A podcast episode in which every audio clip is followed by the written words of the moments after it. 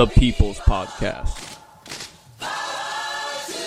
The People's Podcast.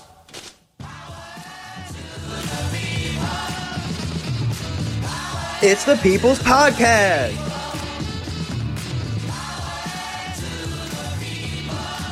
This is the People's Podcast. That's right, and welcome to this special edition of the People's Podcast.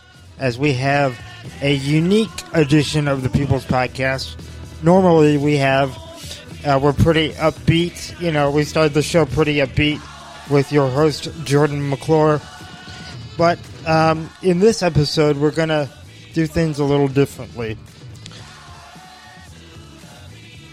About a week ago, we lost one of the great pioneers of all media. We lost one of the great pioneers of all media. Podcasting would not exist if it were not for Rush Limbaugh. And there's a lot of things that are being misconstrued about what Rush Limbaugh stood for and what he did not stand for, things he believed and things he didn't believe. So, we here at the People's Podcast, because we believe in freedom of speech, we believe in freedom of expression, we believe in free and open debate.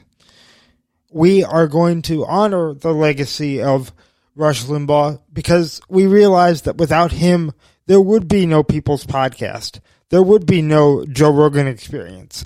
It wouldn't exist if it were not for the life and career of Rush Limbaugh. We're going to get into some great detail as far as what he, again, what he stood for, what he didn't. Bottom line is, in this episode, we are going to give you the full picture of who Rush Limbaugh was. Because what the media is painting him as is completely and totally it is not only wrong, it is rooted in complete hatred and disgust for the fact that somebody that expressed his worldview on the radio, his respect for our nation, and belief that everyone in this country has the ability to achieve their version of the American dream that is what has been under attack over the last week or so by the media. So we want to pay tribute to Rush Limbaugh. And so, on behalf of everyone in this country who understood what Rush Limbaugh stood for, and that is a unwavering optimism in the United States of America an unwavering belief in the potential of every single American and an unwavering belief in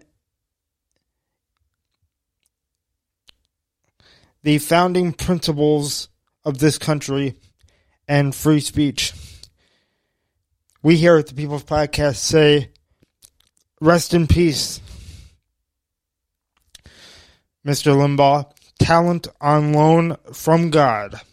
And when you have talent on loan from God, it must be returned. Rest in peace to the grandfather of talk radio and the voice of conservative pride, Rush Limbaugh.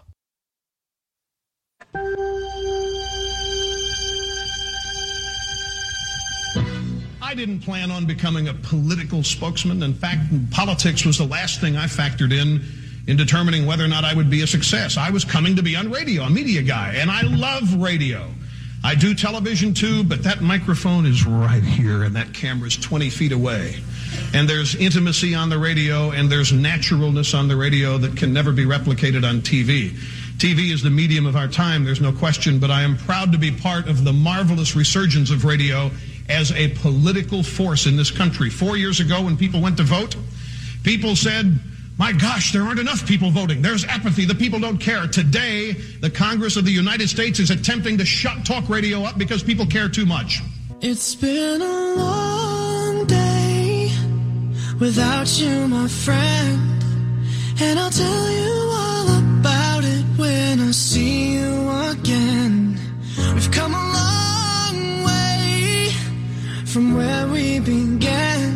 Oh.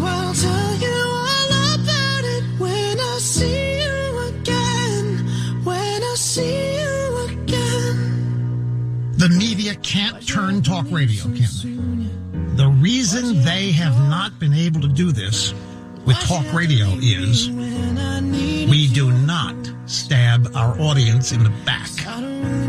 We remain principled and consistent. We are not apologetic. We do not seek the approval of people that don't like us. It is talk radio that remains powerful, popular, unassailable. It's not difficult at all if you know where to look. It's been a long day without you, my friend. But I don't believe our darkest days are ahead of us. I never have. Like people have been asking, you, you, you've always told us it'd be time to panic. It's, time. Well, it's never time to panic, folks. There's never, ever going to be time to give up on our country. It'll never be time to give up on the United States. It'll never be time to give up on yourself. Trust me. When I see you again.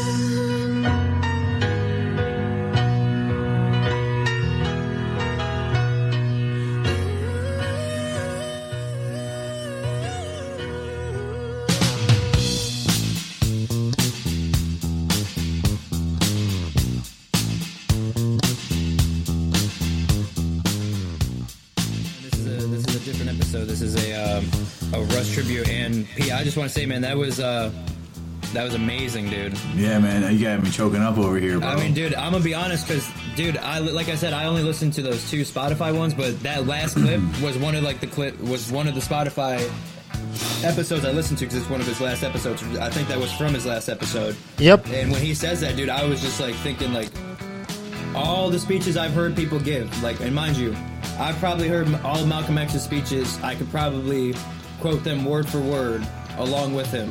You know what I'm saying? I've heard all, almost all of Martin Luther King Jr.'s speeches. I could do the same thing with them. Yep. I've heard a lot of Freddie Hampton speeches. I've heard a lot of speeches. James Baldwin, JFK. I've heard a lot of speeches, and when I was heard hear him talking about that, I was like, this it rang bells of those guys just talking about how it's never time to give up. You know what I'm saying? Even Jimmy Valvano, the great speech that he gave, it's never time to give up. It's amazing how people in the face of death always have like so Yep. much courage and so much just so much to say and why like they're just wise. You know what I'm saying? Yep, and I I enjoyed, you know, I mean that I I I liked that mon yeah that I I enjoyed putting that you know putting that together. I, I mean, when I say enjoyed, obviously it was very sad, but mm-hmm. I mean, it's the one thing I will say the one, the one thing I will say that Rush has, you know, relative to um, relative to almost anyone else is not many of us die with 25,000 hours of our voice archived. And That's a fair point. I probably said some fucked up shit already. but yeah, Rush.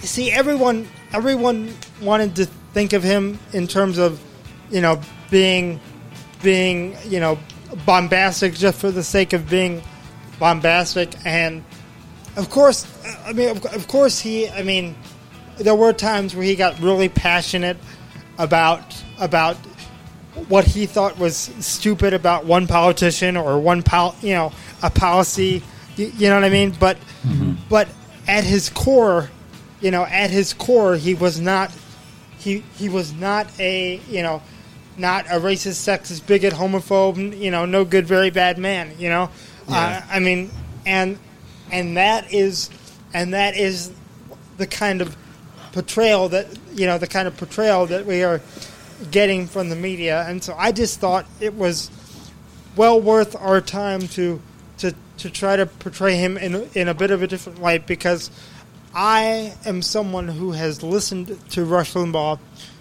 probably um I- I was trying to think about this. I, I think I've listened to him almost every day since I was about 12.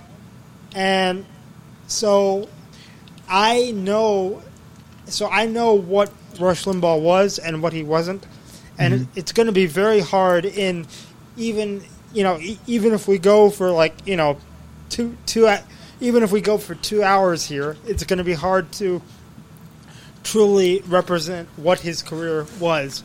Yeah. But, but I'm but I'm gonna try but I'm gonna try my I'm gonna try my best to show you what he believed about the potential of this country and the people in this country more than any more than anything more than anything else because mm-hmm. that is what his goal his goal yes he believed in cons- in conservative you know he believed in conservative principles and conservative policies but the re- but the underlying reason that he believed in conservative principles and conservative policies was because he believed that those policies were what made America the greatest it could possibly be for all of its citizens.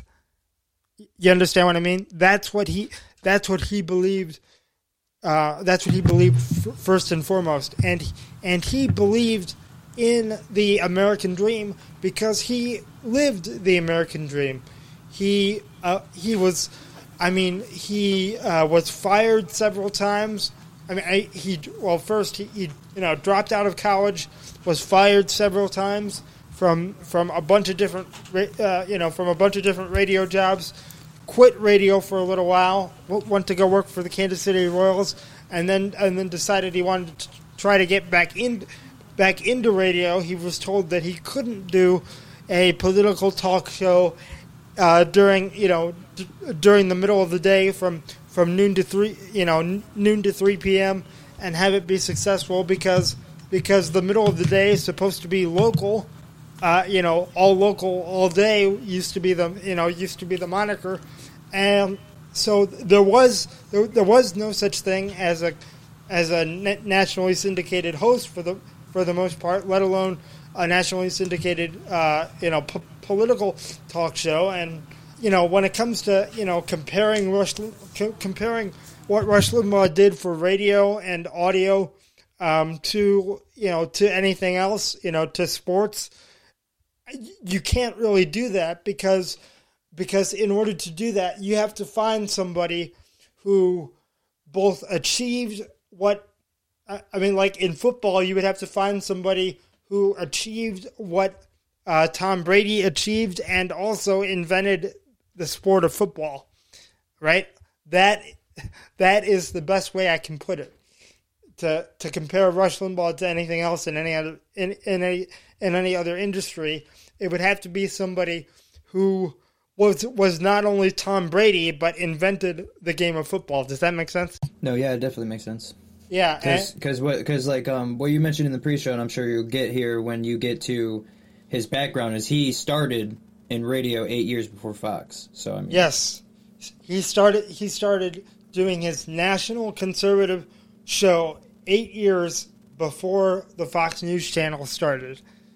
Think about that. So there were when he started, there was no outlet for um, for people who believed in the greatness of America and believed in you know be- believed believed in cons- you know conservative uh, believed that conservatism was the was the vehicle by which to make America as as as good as it could possibly be, you know, as great as it could be, um, and th- and he was the first person who came along and said to his listeners, "Look, I understand that you are I understand that you are out there, and you don't hear anyone else in the media, uh, you know, ex- expre- expressing the opinions that you believe."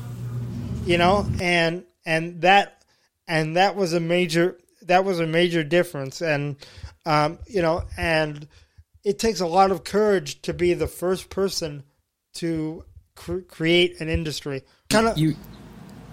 Go ahead. I mean, I have something from you know my kind of side. You know, he started. He said eight years ago, eight years before Fox. yes What was like the the other side? Of, like, what was the liberal news at the time around? Was it just like CNN? well was, or- was CNN around at the time? you Yes. Like eight, eight Yeah. years before. CNN So like, what was he going against? Well, I mean, C, I mean CNN. I mean, CNN CNN was around, yes, and and also, I mean, I'll check on I'll check on MSNBC. I have to honestly, I have to I have to double check, but but as but as we know, and you might you might disagree with this, Nick, but but conservatives see, I mean, like the the the big the big networks, ABC, NBC, CBS, uh, you know those those uh, you know PBS, you know PBS, um, th- those have a very you know when they present the news, they have a very liberal bent, and I think con- I think conservatives uh, just didn't see their opinions expressed anywhere in the media. And I'm and I'm trying to do this from memory. I don't think the Wall Street Journal even existed. You know, the Wall Street Journal uh, is uh, is cons- is conservative, and so really there was so conservatives kind of felt like they were on an island when it came to when it came to finding a belief belief system in the media that aligned at least somewhat closely with theirs, and Rush Limbaugh being a a very um, a very shrewd businessman. I mean, he was a great broadcaster. Don't get me wrong, but he also understood the business sense of hey, there's a market here, and that market is not being filled by anyone. There, again, there there is no there is no Fox News channel there, uh, and all and and all and all you have is ABC, NBC, CBS, you know, which which are, you know, which historically have presented the news in a in a ra- in a rather liberal fashion, um, Yeah. and so when you combine all that, I mean, Rush Rush Limbaugh saw the saw the mar- uh, the market opportunity. The first thing that had to happen was you had to get rid of fairness doctrine because getting rid of the getting rid of the uh, fairness doctrine was the first step in order to in order for any political um, you know uh, political talk on the radio Yeah. or TV or or TV to happen Can because you go into that for them? Yes. For the listeners? because the fairness doctrine, and this sounds crazy now when you think about all the politically opinionated shows that we have in our culture on both on both the left and the right, um, whether whether it be podcasts or on television. But the fairness doctrine was was a was a directive by the FCC that said if you wanted to hold a broadcast license, if you wanted to if you wanted to be licensed by the FCC to operate in America, you had to abide uh, abide by something called the fairness doctrine when it came to quote unquote controversial controversial viewpoints. Now the question becomes, of course, who defines the term controversial, right? I mean, that's uh, that's that's the Yeah. first thing. But so the fairness doctrine said that radio stations and television stations had to balance out um, had to balance out the viewpoints on their air. Radio stations said, "Well, if we have to if we have to balance our our view if we have to balance viewpoints with with someone who with, with equally conservative and, and liberal, then then we might then, we might as well not do um, you know we might as well not do a talk format because it's not you know it doesn't make economic sense. We might as well hire one person to play music, right? Then then then then have to hire two people to you know split the, split the time evenly and um, you know and and try to deal with all those headaches so uh, Yeah. so a, a lot of the stations so a, a a lot of stations on on the AM band uh, just decided to play music and the quality of, of AM signals just uh, started to go down and down and down because all because all the investment was going into um, was was going into FM because music sounded better on FM than it did on AM. So when the fairness doctrine was repealed by the uh, was repealed by the FCC under Ronald Reagan in 1980, in 1987, that essentially opened the door for uh, for any conservative commentary on the radio, and Rush Limbaugh was the first person to to not only be good at it, but but but but take it national real, really quickly. None of the politically opinionated podcasts or or uh, you know, or or radio or television shows that, that you see today would exist if the fairness doctrine was was still in place. And Rush Limbaugh was the first person to prove that, that there is a market for conservative, uh, or, excuse me, that there is a market for political talk in general, but more specifically conservative political talk. I don't th- I don't think it can be understated that you know the podcast industry probably wouldn't wouldn't ex- Exist. wouldn't wouldn't exist. Yeah, because Mm-hmm. because of this ridiculous idea that that any show that existed had to be had to be Had to be balanced. Yeah, exactly. Yeah. exactly. You so they made this whole new industry off of it. Yeah, you couldn't try. You know, you couldn't try to. You know, you couldn't try to target a specific uh, political audience. Now, don't get me wrong; it's it's great to have an op- an open forum show where, where you can where you can d- debate uh, different political viewpoints. That's what we hope to do here on this show. Literally under the FC, under the under the fairness doctrine, a show like uh, Pod Save America on the left, or you know, or um, or another NPR. yeah, M- yeah, M- NPR, National Progressive Radio. Um, Oh man, you got to do NPR like that. Bro, I hate listening to them in the morning, man. No, it's just funny. I just have a memory of like going with my grandpa to New Jersey to see uh, my great grandma, and every time Car Talk would be on NPR. Yeah. Yeah, literally, Car dude. Talk, but well, it could be worse. my dad, my, my dad, my dad actually liked Car Talk a lot. Actually, um, no, it, it was a good show. Yeah. For the like, I don't know, maybe five or six times I had to listen to it. The Sundays at 6 a.m. when I tried to like turn on 92.3 The Fan, like a Browns radio host, Yeah. dude. It's NPR, and they're they're just like sitting down. And it's like it's like people over Zoom, so you can like hear people like crunching stuff in the background and stuff. I'm Oh like, no, I'm Yeah. like, this show is I- ass. Like, this I- is bad. yeah, I, the laptop mics. Yeah, literally, yeah. You know, I mean, I- w- w- uh, one thing, one thing I always notice uh, about NPR, besides their obvious political agenda, Mm-hmm. is they just have like this quiet, yeah. natural, and Welcome to NPR. well, w- welcome, Right. It's like ASMR radio. welcome to All Things Considered. I'm Robert Siegel. I mean, it's it's just, uh, Sorry, sorry if I'm too loud. yeah. Thank you for joining us today. Someone's got to explain to me why NPR receives taxpayer dollars, but that's a different discussion. Um, it, it seems completely completely ludicrous to me. But anyway, that's a different. Sounds funny. Oh, that's just that's just a funny topic to get into. Yeah, I mean, it's just. I think NPR could survive without its government funding. Yeah. I, I think it has enough. I, th- I, I, I think it has a. Unfor- fortunately, unfortunately, I believe there are enough radical liberals in this country to um, to support NPR on an annual basis. But that's a, but that's a different story. Um, you know, because everybody assumes that Rush Limbaugh is strictly strictly political. And I want to play some thoughts from Rush Limbaugh, just some career advice, because he because he understood the craft of of media and radio better than anyone else. So, in addition to his political opinions, he also gave his listeners and anyone else who would listen some tremendous advice on life and career as well.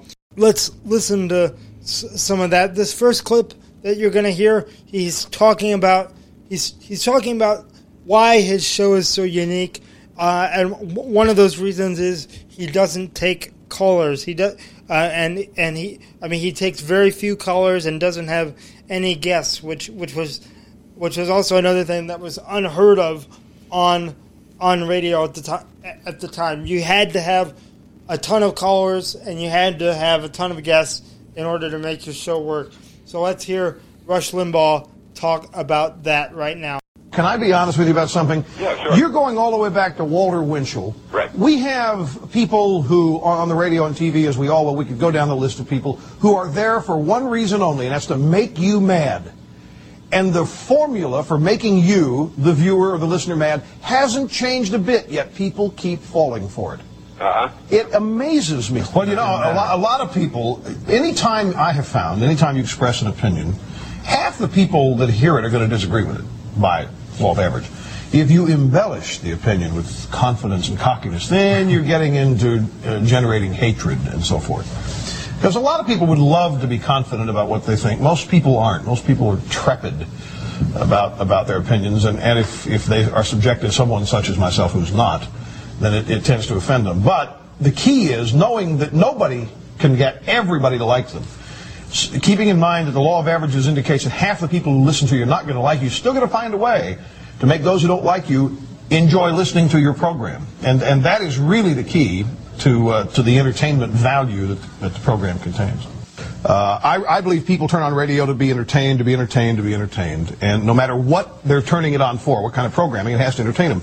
Callers are like records on a, on a music station. You play the top 10. You don't take bad calls. You don't just sit there and open the lines and say, okay, what do you want to talk about? You, when you invest in callers, your whole hope or your whole chance for success, you're going to fail. You have to lead them. You can't get along without them, and I don't mm-hmm. disparage them, but you can't let them control the show. And that's another thing different about WABC. For the longest time, I guess the people who have worked there, and some of them who still do, simply open the phones and deal with what they get. And so people are used to calling WABC and making speeches about whatever else. I want people calling because they're they're reacting to what is happening on my program, not what happened yesterday on somebody else's, not what happened on, on, on the guy before me. If, if, if, if I'm not stirring them up, and that doesn't mean being negative and pounding them, if, if I'm not making them compelled to call, I'm not doing my job, is the way I look at it.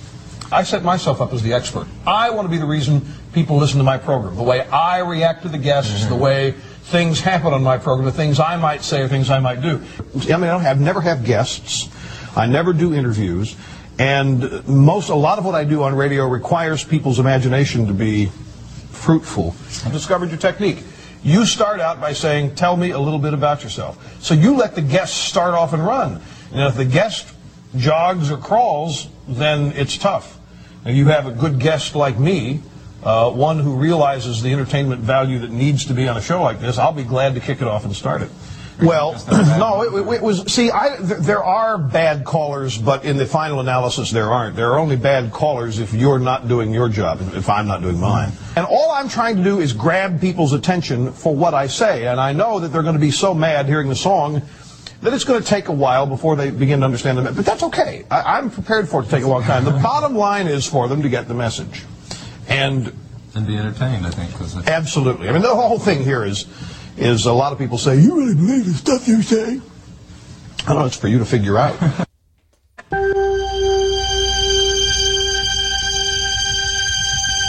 Did all of you did all of you guys uh, hear hear that cl- hear that clip? Yeah. Okay. Yeah, I, I know you guys heard that in the um, in in the pre-show, but I I wanted to p- play that again because I think it's an interesting perspective on what he believes radio is, and it's a it's an interesting perspective. It's interesting for people going into podcasting. It's interesting for for people who listen to radio but don't really understand what it requires to do radio. Uh, I just I just found that to be an interesting clip. The stereo the stereotype of Rush Limbaugh is that he is this bombastic, ungrateful, you know, um, just just egotistical man, and of course a lot a lot of people that didn't listen to him thought he was that in part because he he would say things like. Uh, you know, he, you know, he would say things like "half my brain tied behind my back" just to make it fair.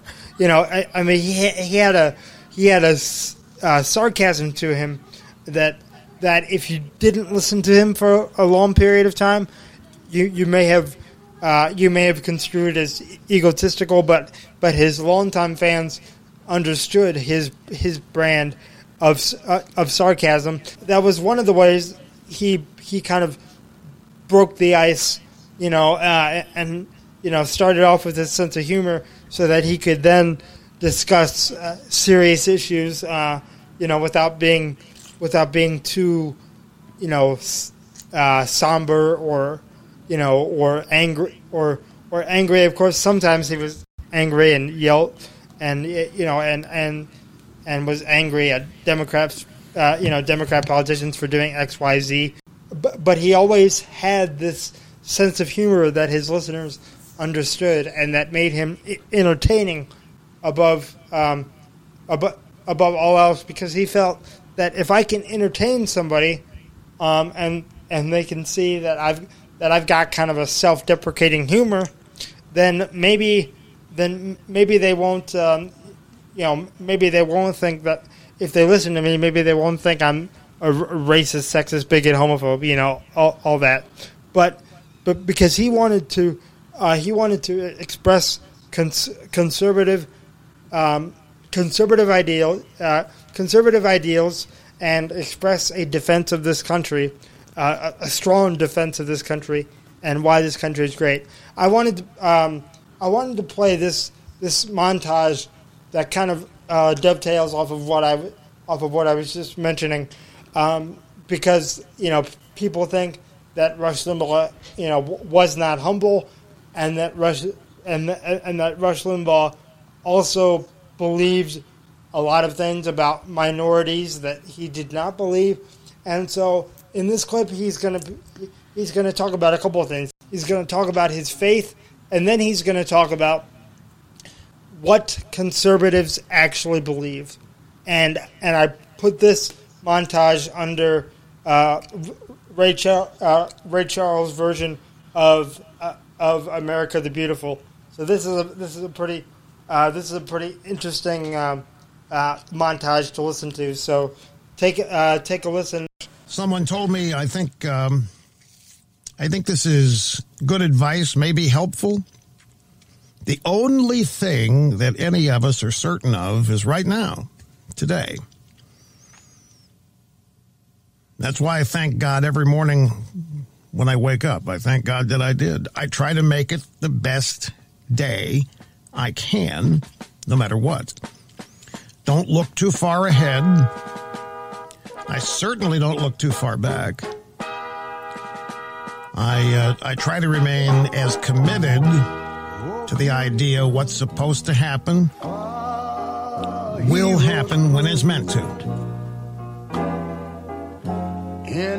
I mentioned at the outset of this, that's the first day I told you that I have a personal relationship with Jesus Christ. It is of uh, immense value, strength, confidence. And that's why I'm able to remain fully committed to the idea that what is supposed to happen will happen when it's meant to. There's some comfort in knowing that, that some things are not in our hands. There's a lot of fear associated with that too, but there is some comfort.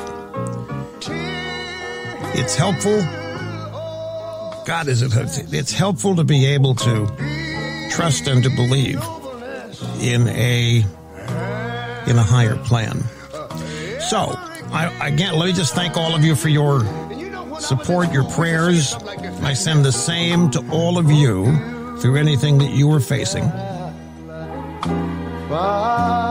Spacious skies, far amber waves of grain,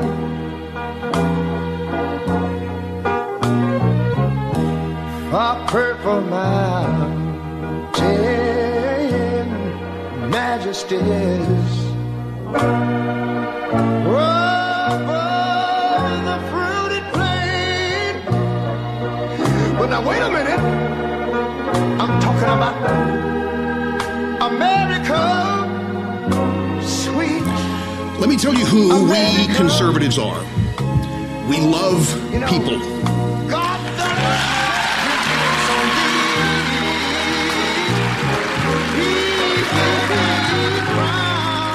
on When we look out over the United States of America, when we are anywhere, when we see a group of people such as this or anywhere, we see Americans. We see human beings. We don't see groups. We don't see victims. We don't see people we want to exploit. What we see, what we see is potential. We do not look out across the country and see the average American, the person that makes this country work. We do not see that person with contempt. We don't think that person doesn't have what it takes. We believe that person can be the best he or she wants to be if certain things are just removed from their path, onerous taxes, regulations, and too much government. We love and revere our founding documents, the Constitution and the Declaration of Independence.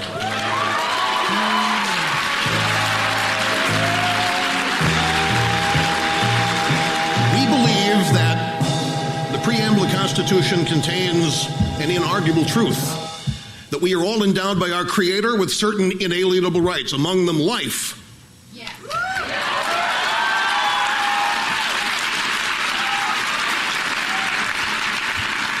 Liberty, freedom.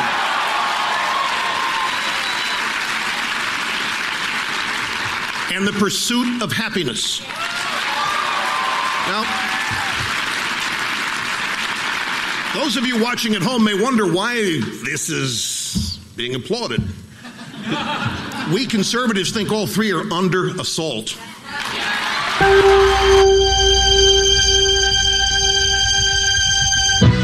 I mean, honestly, dude, it's kind of comforting knowing that he knew Jesus because I didn't know that. You know, I'm from someone that has such a strong faith in God and like a higher power, like exactly like he said.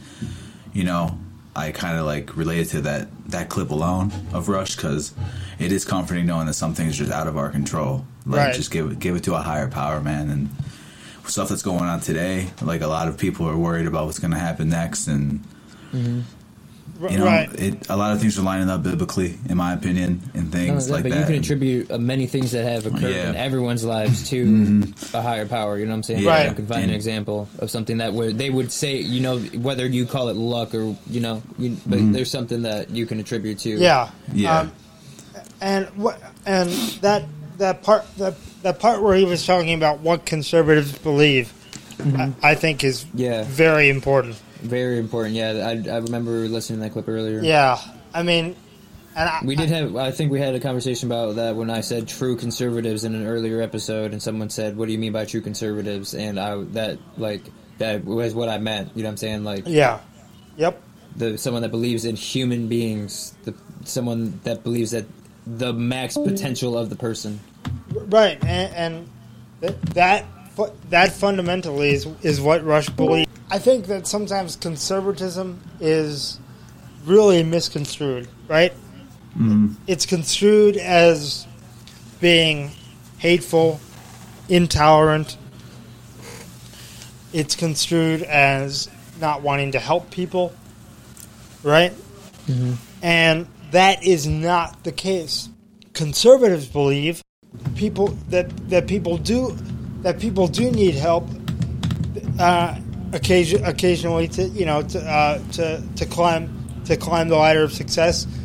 Conservatives just don't believe that the that the government is necessarily the the the proper tool for that. They think that that um, that that uh, you know pr- private um, you know pr- private charity is is much more efficient and and and again, I'm not trying to get too political on this episode, but the um, but there but there are a ton of studies that show that generally speaking, Re- Re- Republicans give give more to charity than than Democrats. Of course, that's I, I don't want to make too much of a, of a generalization. My point, my my point in saying that is, I think I think that that Republican that people that are Republicans are automatically assumed to be bigots.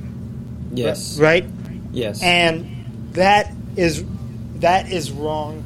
it's And- wrong in in many aspects, factually and like to assume. It's wrong to assume and like Correct. the actual historical bigots were not Republicans. So Correct, and and and that's why and that's why I wanted to include that um, include that clip of Rush explaining what conservatism is. exactly. Um, because uh, and I, I I loved I loved uh, and I, I tried to I tried to balance it out as best I could uh, as far as balancing the audio with um, with America the Beautiful by Ray Charles. I mean that's that's a fantastic performance, isn't it? yeah. Yeah. So, I mean, that uh, you know, to hear to hear him say stuff like that, and then and then to see him portrayed the way he's being portrayed right now in the media, Yeah. th- that is what aggravates me Uh huh. because I don't I don't mind people disagreeing with with some of the with some of the more specific policy prescriptions that Rush, that Rush Limbaugh advocated for. That's fine, Mm-hmm. but to say to say that he is a bigot or has hatred for anybody is not based in reality Yeah. and that is the part that I the part that I have a problem with. And I can, and I'll just say this: I to- I told somebody this on Facebook. I I can guarantee you, the next time a prominent Democrat politician or media figure dies, I will not be celebrating their death. Yeah. Not me. Absolutely. I mean, shit. You guys know how I feel about AOC, Joe Biden, all them. But if they die, dude, I'm not like fucking. Correct. I'm go dance on their fucking grave. So. I wouldn't wish death on any of them. Exactly. You know what I mean? wait- exactly, man. Correct. Like, And and I and I just and and to nail to nail on that topic, Pete. Sorry, man, but go ahead. the Democratic Party is the party that preaches unity and unifying, and all this stuff, and then Yep. they're the ones that are now preaching, oh, rest and piss. Yes. Uh, Rush Limbaugh. And, Correct. Like, if you really want to unify, then yeah, it has to be for everyone, right? Whether Yeah, you I mean- agree or disagree. Unity means uniting, finding a middle ground, and getting. I that. mean, like, I mean, and like, it's it's like, and it's like, it just should be consciously known. You know what I'm saying? Like, Hitler was Yeah. not a good guy. You know what I'm saying? Like, no Mm, one's no mm. one's saying Hitler was a good dude. You know what Right. I'm saying? But like, like whether whether you, not, it's not like whether you agree with Hitler's politics or not. You know what I'm saying? Like, Right. like it was There, there, just that. You know what I'm saying? Like, yeah.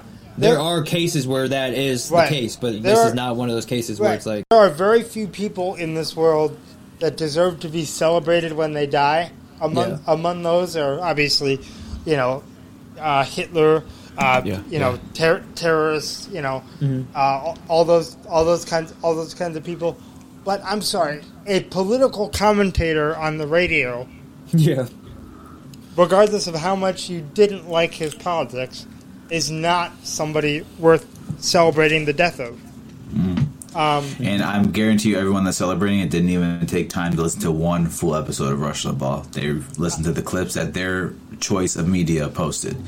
right So and and, and and that's and that's why and that's why I wanted to spend spend much of this episode in in Rush's own words talking about what he actually believes mm-hmm. because I because it's all there if, if people want to actually listen to it Exactly, exactly. And, so, and to my point, what I said in the pre-show, and not comparing the two, but obviously they they, they like get they get, get similar heat was like Trump. You know what I'm saying? Like yes they play absolutely they play a clip of Trump, but how many times have people actually sat there and watched the whole entire thing that Trump said? Yeah, he talks in a monotone, and that, in my opinion, that's what gets people is the fact that he shows very little emotion when he talks right and they have this pre-assumption of him, so that just automatically makes it worse. You know what I'm saying? Rather than come to it with an open mind one time and listen to a whole thing that he does, and then you're like, oh, okay, like he didn't even say anything like he makes sense. He right puts his thoughts out there, but until you actually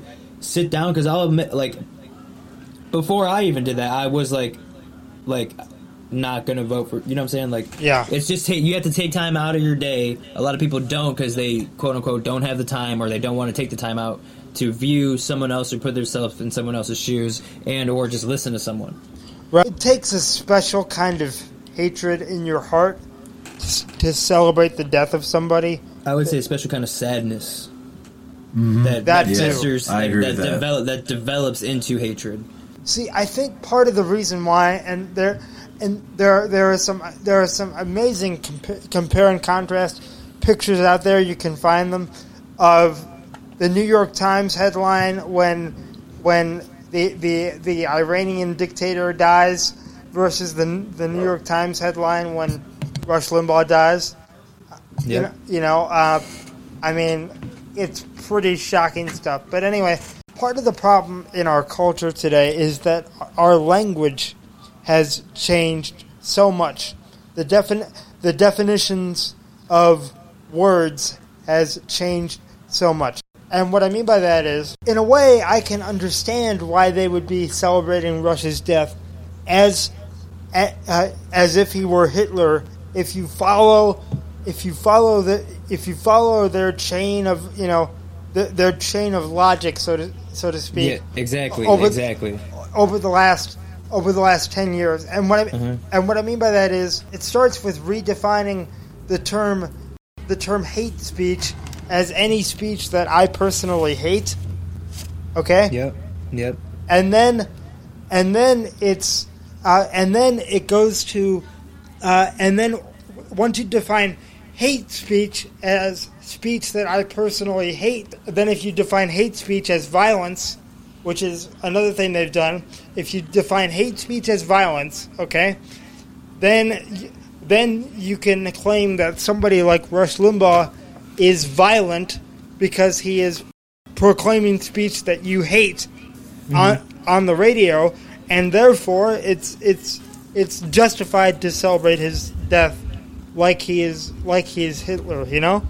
Mm-hmm. I mean that that chain that chain of logic has again it, it, it goes to redefining terms of and also I, I just think I just think a lot of the hatred comes from again Rush Limbaugh had the guts to uh, you know to uh, to break up to try to break up a media monopoly you Mhm. know and the the the person the the person that breaks up a media monopoly is always seen as irresponsible or or polarizing people that were that that that used to have that uh, that used to have more control. America is advanced citizenship. You've got to want it bad because it's going to put up a fight. It's going to say, You want free speech? Let's see you acknowledge a man whose words make your blood boil, who's standing center stage and advocating at the top of his lungs that which you would spend a lifetime opposing at the top of yours. You want to claim this land as a land of the free? Then the symbol of your country cannot just be a flag. The symbol also has to be one of its citizens exercising his right to burn that flag in protest. Now, show me that. Defend that. Celebrate that in your classrooms. Then you can stand up and sing about the land of the free. In context of Rush, because there are a lot of people that just don't like free speech whatsoever, you know, and and we're. I mean, the thing that the, the thing that people hate about Rush the most, it seems like, is the fact that he is allowed to, you know, allowed to say what he thinks, and the fact that so many people will listen to it. You know, um, he he is the first, um, or or could have been, I should say, could have been the first victim of of uh, of cancel culture. You know, I mean, he, Yeah. he was the first one to really fight cancel culture and sur- and survive cancel culture. Okay, and I mean that that is a major major thing. Um, I want to I want to play I, I want to play something because Rush um, one very very remarkable thing about Rush was the fact that he was complete that he became completely deaf 13 years into his nationally syndicated radio career. I want everybody to think about that for a second. He became completely deaf and he is hosting a radio show. That's like Yeah. Could he actually not hear anything? Well, for um, and you'll and you'll hear him, uh, and uh, and you'll hear him talking about this in in a clip. But but essentially, what um, f- for about for about a month he was completely deaf, and then he and uh, yeah, and he was still and he was still doing radio, and and then he got what are called cochlear implants. Those allow him to hear some sounds, but not really words. Um, so he, so, um, so it's incredibly remarkable that he that he was able to do radio after after something like that, you know. But he just adapted. I mean, he just you know, he just you know figured it out, and and it's and it's truly amazing what what he what he was able to do. That that's why, by the way, as you've heard multiple times in this show. That is why, by the way, this high pitched tone right here is what leads them to break in his show.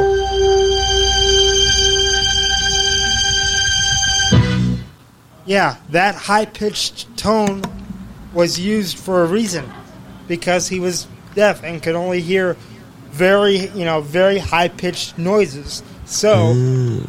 when he has to go to commercial break, you know, th- this this tone is exactly five seconds long, and it takes him to break. You know. So yeah. So anyway, so th- that's so that's one thing that he used to to help him, you know, to help him get through it. Another thing that he used, a caller on his show was transcribed. He was reading what the caller says off of a, you know, off of a computer screen. It was amazing that he could carry on, you know, carry on conversations and try to understand what they're saying enough, even though the transcription is delayed. Obviously, you know. I mean, it's it's incredible to think about someone someone doing that. And I was trying to tell people, you know, you know, people on the left that were reacting to his death. I said, can you at least admire the fact that you know that he lost his hearing 13 years into a radio career and continued to do it and they, they were still like ah he's a piece of crap you know so, so Mhm.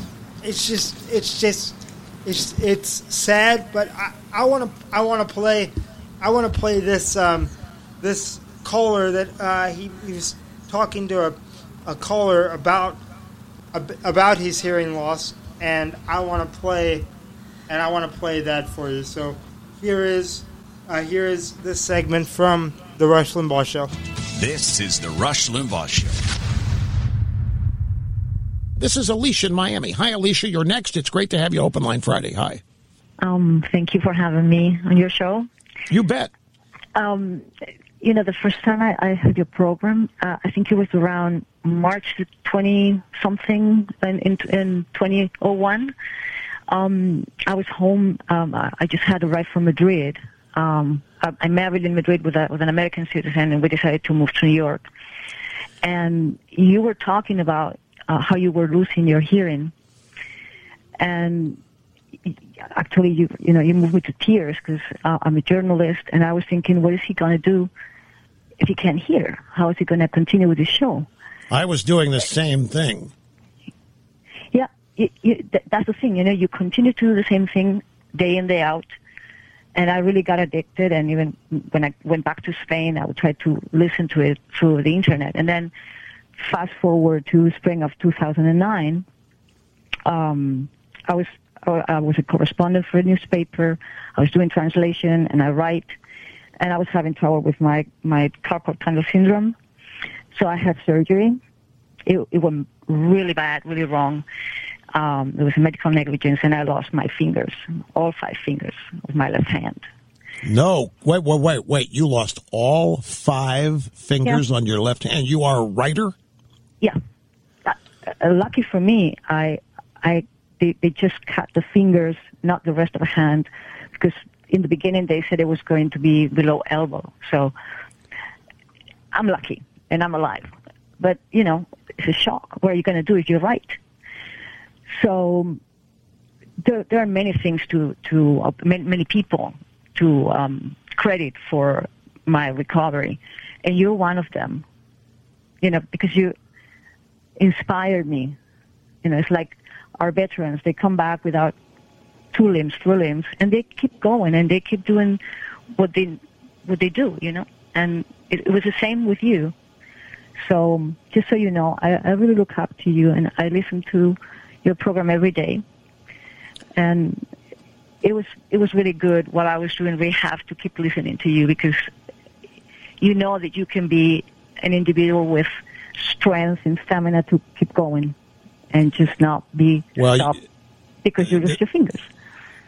Oh, I can imagine. I uh, when when I was when I was losing my hearing, it was uh, I mean, it's obviously scary, but it was also frustrating. It happened rapidly, but in stages. I lost it all in six months. It was it was about ten percent a week at, at one point, And it finally, one day I came in here and I literally, uh, I, I, I called New York, engineer, get started on setup for that day's program. I couldn't understand what he's saying. I hear, I heard him fine. I just, my, my hearing had deteriorated that I could not make out the words. And so I'm, I'm really honored that I could have, you know, been a, a part in, in that for you. Uh, I know how important it is. And it's, uh, now I don't even think about it now, other than when I, uh, like, just got a new one on my right side, then it becomes a focal point, and I tell people about it. But now, to me, it's just normal. How about you? What what is your what is your workaround? Um, I'm doing pretty well. I keep translating. I don't do a lot of gigs uh, journalism because I'm really, really disappointed at the state of the profession.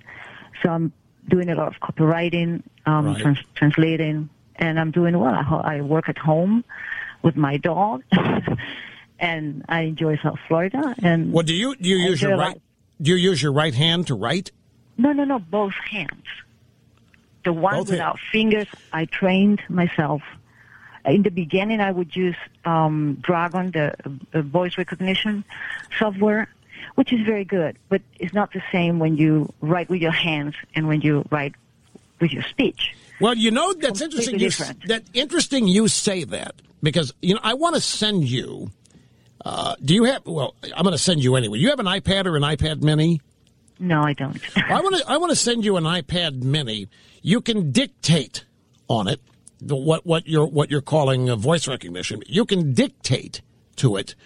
Um, uh, any any app that has a keyboard, uh, email, word processing, you can dictate. Now, in my case, I speak my thoughts much better than I write them because that's what I've done my whole. I, my brain can't keep up with typing on a keyboard. I I, but it can keep up with my mouth, or my mouth can keep up with my brain. So I just when I when I write anything or a lot of things, I dictate it and then go back and clean it up later. Because if I just if I write, I can't type because I get focused on making mistakes, correcting them, and losing my train of thought, and I get frustrated. And I've learned now that I can actually dictate my thoughts, speak them uh, with more vocabulary and more creativity than if I just sit down and write. Thank you so much. That's so nice. I have to tell you something else. I, I, I just bought your Rush Revere and the Brave Pilgrims. Not for a kid, but for me. and I'm enjoying it. You bought it for you. I, oh, yes. Yes. I'm, I'm a right. voracious reader. And I, I try to improve my English, you know, every day. And my, my learning of history of this country, I- I'm so glad and so grateful to be able to become an American, which will be very soon. So Oh, God bless you. This is the Limbaugh Legacy on the EIB Network. Yeah, so I, I just thought that was a pretty powerful. That was beautiful. Yeah, yeah, it, it it definitely was. It definitely was, and I'm actually very similar to to uh, to Rush in that respect. That I love to dictate, um, and dictate into my phone, dictate into my computer. Never done it. I, yeah, I am. I am a very, very. I am very slow type. I- I'm a very slow typer, and so I. I'm fast. I have become very good at at dictating uh, into my uh, into my phone. I can actually.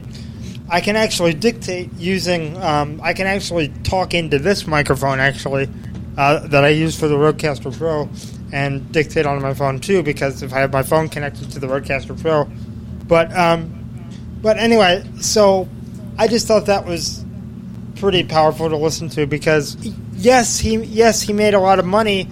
He built he built it up the right way, and he overcame a lot. You know, so um, and I think that's that's that's a tremendous example for everyone. Yeah, no, I 100% agree. I know you mentioned, um, and you didn't play the clip for it, um, of his um, of his producer. You mentioned being uh, African American. A lot of people you Oh. know, say to a point you were making. A lot of people say he's a bigot, but um, a fun fact about him is the producer for his show for many years. And you can, I mean, maybe you know how exactly how many years, but he was uh, African American. Is that correct? Yes, yes, it is. Uh, let me play another clip. Some interesting life advice on who to listen to, who not to listen to. You know, um, just some very interesting life advice. I'm going to play that clip, and, and then while I, and then while that while that is playing, I will I, will- I will get up uh, I, I will get the clip about his producer because I think that's a important point. Um, but I'm but I'm really glad I played th- that last clip about his Yeah. hearing loss because I think it's pretty powerful. Yeah, I think it was really powerful. As as long I- again, I don't know how you can like I can understand how you can disagree with his with his uh, you know with his politics and his political conclusions, but how Yeah. can you how can you hate his character? I guess Yeah. unless unless you haven't li- unless you haven't listened to him. Actually, you listen to him exactly. Yes. Mhm. So uh, so take a listen to this. This is this is Rush. Independence, Missouri. Up next, this is Mark. It's great to be with you, sir. Hello. Hey, thanks, Rush. Merry Christmas. Uh, an open line Monday question for you, not directly related to Democrat madness. Uh, great talk to those young people, even if it was only eight minutes. A lot of great advice on the greatness of the country. Do you have any advice for them and maybe all of us on success? I remember a couple years back you said very few in the radio business asked you about being a success in that business. I was astounded. I proudly ask you for advice for success, not necessarily in the radio business, but in life and in taking advantage of our great country uh, as this year approaches. And I'm sure many young people would like to hear your advice as well. Okay, um, I'll I'll give this a shot. Uh, I I have said over the years that uh, there haven't been, by comparison, remember when I was uh, a young teenager. Well, I, I I want to do radio since I was eight, so. When I would run into anybody who was in it, I just asked them question after question after question. I asked so many questions. One guy said, "You know, it sounds to me like you're more interested in how to do it than actually doing it." I said, "What do you mean?" Well, at, at some point, you got to stop asking questions and start doing things. And I said, "Well, I'm not old enough to start doing things. I'm not old enough to get hired yet." Well, yes, you are if you really want to, but you at some point you got to stop asking and, and you got to start doing. I mean, you, you can't you can't learn everything about doing something just by asking about it. Which I I knew uh, it was it was still some some relevant uh, advice, probably from somebody who was tired of all my questions. But I have noticed uh, that I've gotten much less of that than I sought myself. And you know, I ask people in TV because it interests me. I'll, I'll talk to, to veterans at Fox. How many of these young people that you've hired have come to you and sought your advice about how to advance or how to do television, how to do what they're trying to do? It's amazing the number of people who say none. They all show up thinking they know everything. If, if they've been hired, they think they know everything and they don't they don't need any advice.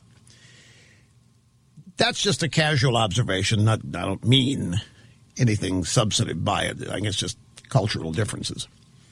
I I think, um, and if there's one thing about successful people that they all have in common is that they love it whatever it is, it's their passion. It's their number one passion. It's the thing they love the most.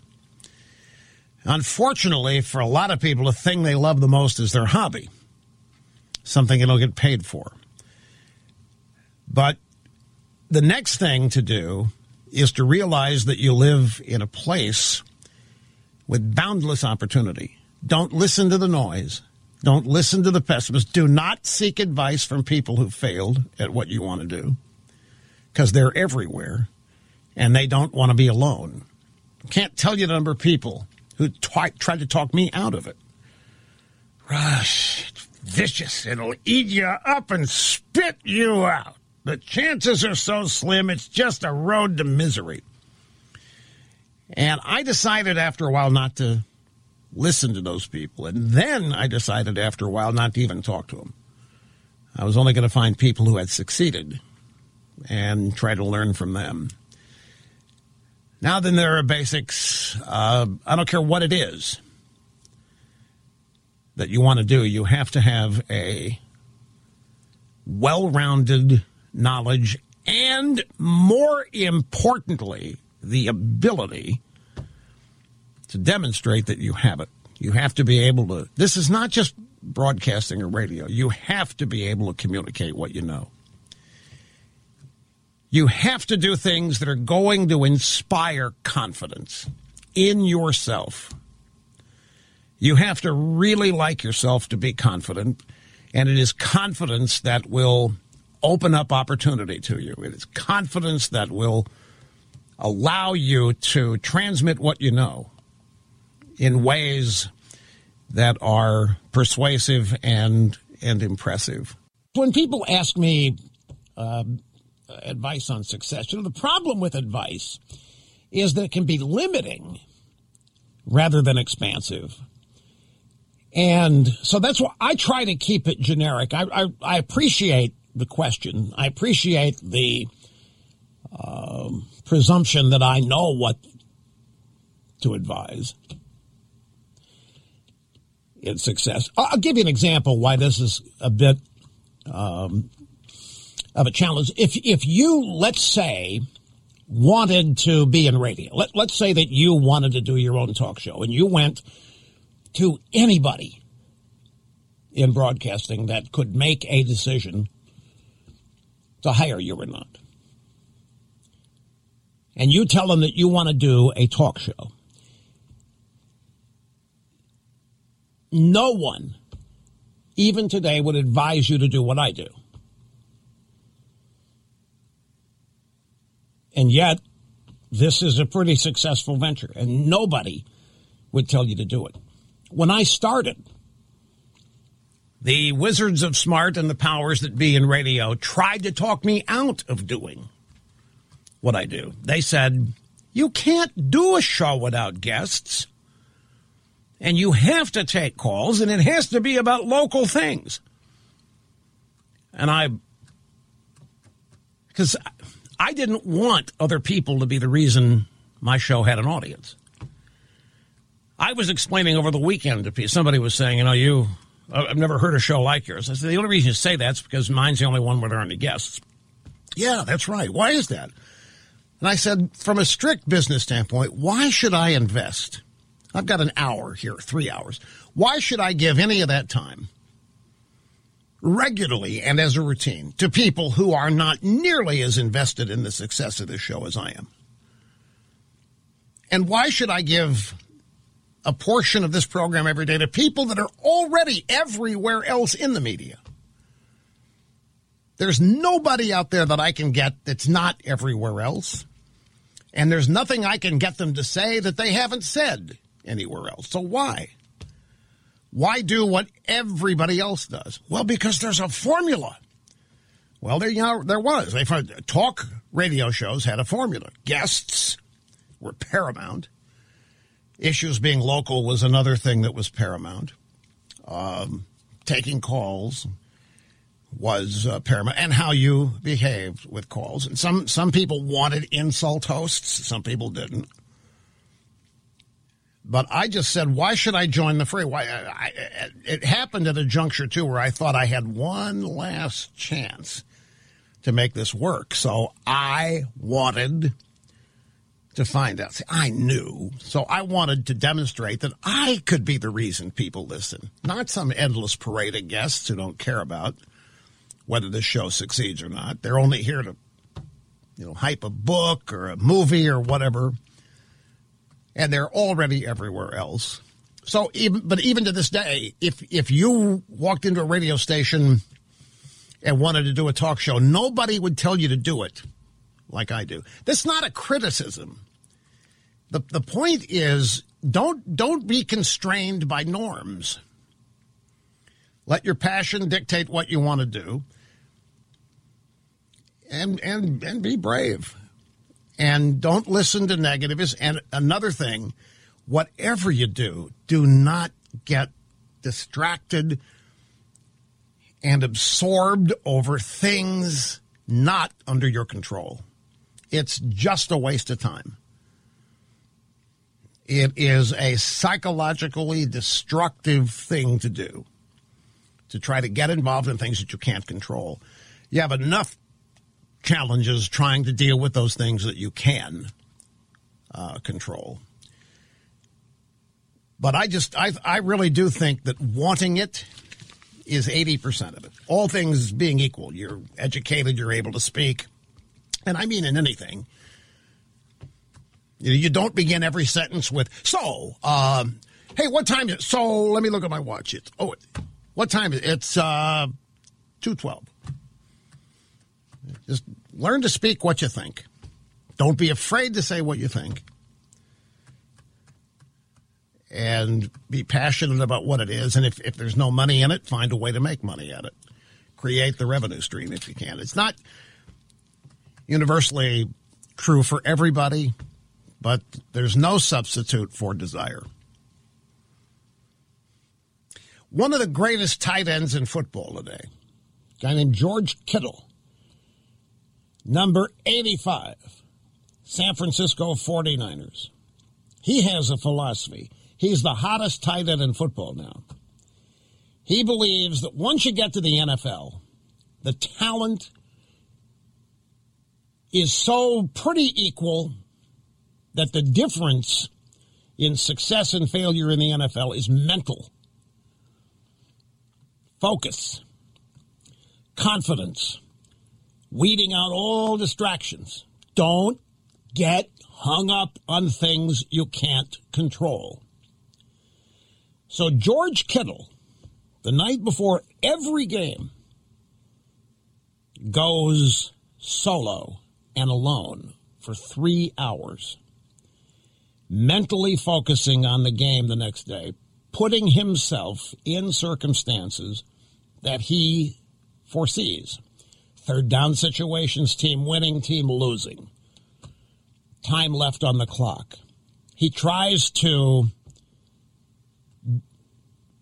arrange things so that whatever that happens in the game is not a surprise that he's mentally prepared for it because he's already studied it, focused on it.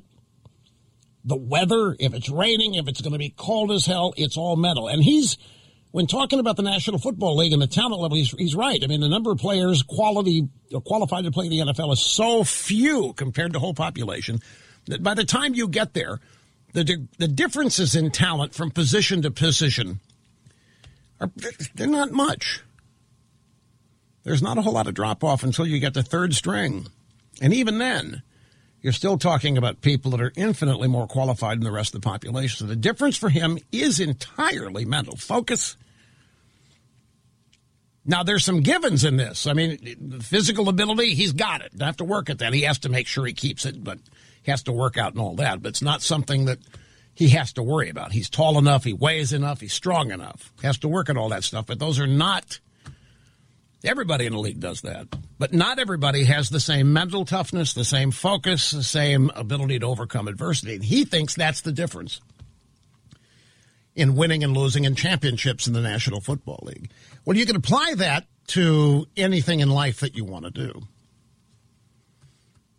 It probably it's not an easy thing to do to sit around by yourself for 3 hours a night and try to imagine every circumstance that you could face the next day so that when it happens, you're not surprised by it. Some people would advise against doing this because all you're going to do is paralyze yourself. Game day comes, you're going to be waiting for those things to happen rather than having the ability to react to what does happen. But it works. It works for him. And so therein is the last piece of advice. Don't think there's only one way to do anything because there isn't.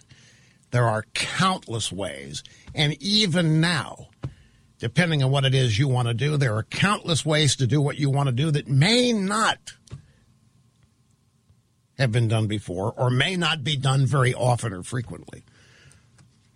And remember that the pressure on everybody is to conform. Conformity creates the least amount of problems for bosses and managers. Nonconformity, that's a problem. I am a nonconformist. So I would never succeed in any corporate structure. Some people are made for it, though. This is the. There's no right or wrong about whatever it is you want to do. Just find it. That's half of it, if not more. And how you find it is being honest with yourself about what you love and what your passions are and what you want to be. Some people, that's what do I want people to think of me? Other people, what do I want to do? Whatever it is that motivates you. I've often found that one of the worst things you can do, though, is to get even with people you think wronged you in the past. I'm going to succeed at this just so those people will see they were wrong. Fine, let it motivate you a while, but don't let let be why you're doing what you're doing, because they'll never acknowledge it anyway. You'll never get the satisfaction you seek. Uh, I know that was a long segment, but I think it was worth it. No, I think it, I think it was definitely worth it. I took some some notes that I think he he brought a good point. He said he said that you have to be confident, right? And I think that it goes back to another point that he was making earlier about faith and faith is just going to reinstill that confidence in you to keep you going. You know what I'm saying? Yep. There's yeah, there's pressure on every there's pressure on everyone to conform is what he was saying towards the end there. And I think again that confidence and that faith keeps people bound from having to necessarily conform because they have a solid root, a solid base. You know what I'm saying? That's why he said he's a nonconformist. He's against conforming, and that's Right. why he also said you'll never see him in a um, power structure because it's like this just not fit yeah, for him. You know, yeah, uh, corporate corporate a, structure. cor- a corporate a corporate structure. Yes, Yeah, because- and, and I feel the exact same way. what's what's really interesting about him is because I should say because there was no talk radio industry when he started doing his national talk radio show. He, in in a way, I mean, he had to he had to make a deal with with uh, with with a, with a distributor, but in a way, he could set the parameters you, you know what I mean? Because because there was no one before him. He couldn't you know, the management couldn't say, "Oh, well, we did this with this person and and and that with, you know, we did this with this show and this with this show, you know, uh, Yeah. and didn't and didn't allow this person to do this and that, you know. So normally in media, the talent, you know, the the person doing the speaking doesn't have the the leverage. But in the case of Rush, because when he was starting, there was nobody really in the talk radio industry. He could def- he could define his own terms and define the medium, and he built an empire. You know, he built a legacy and an empire that you know that a ton of other talk show hosts have now have now emulated. You know, Mm-hmm. it's truly amazing to think about. I did find that that clip that you were talking about about his producer. I, I just wanted I just uh, there is there is one there is one short uh, clip that I, that I wanted that I wanted to play from him early um, early in his career talking about how how uh, you know how he realized that success uh, you know success is something to be cherished. It's not meant to be taken for granted. 1989 in Sacramento, uh, because when he started his show, he would do things. Uh, he would do something called the the Rush to Excellence tour, and and what he would do is he would he would literally because he because this was a brand new thing, right? Talk radio was a brand new thing, so he would literally go from city to city. His show was brand new in that market, and he would and he would talk to audiences, you know, have speaking engagement type things in these markets to you know to truly grassroots you know connect with his listeners early on early on in his career you know he would go from city to city you know as he as he would get new affiliates as the show would grow he would go to those markets and build a relationship with his audience and that kind of on the ground you know th- that kind of on the ground stuff that kind of that kind of relentless pursuit to build something is something com- commendable. So here is Rush Limbaugh in Sacramento in 1989. This whole experience, not one bit of it is work. Not one bit of it. It is all just more fun than I've ever had in my life. It is absolutely no hardship whatsoever to fly around the country, to see people, to be on the radio or any of that, but especially to come back here. You know,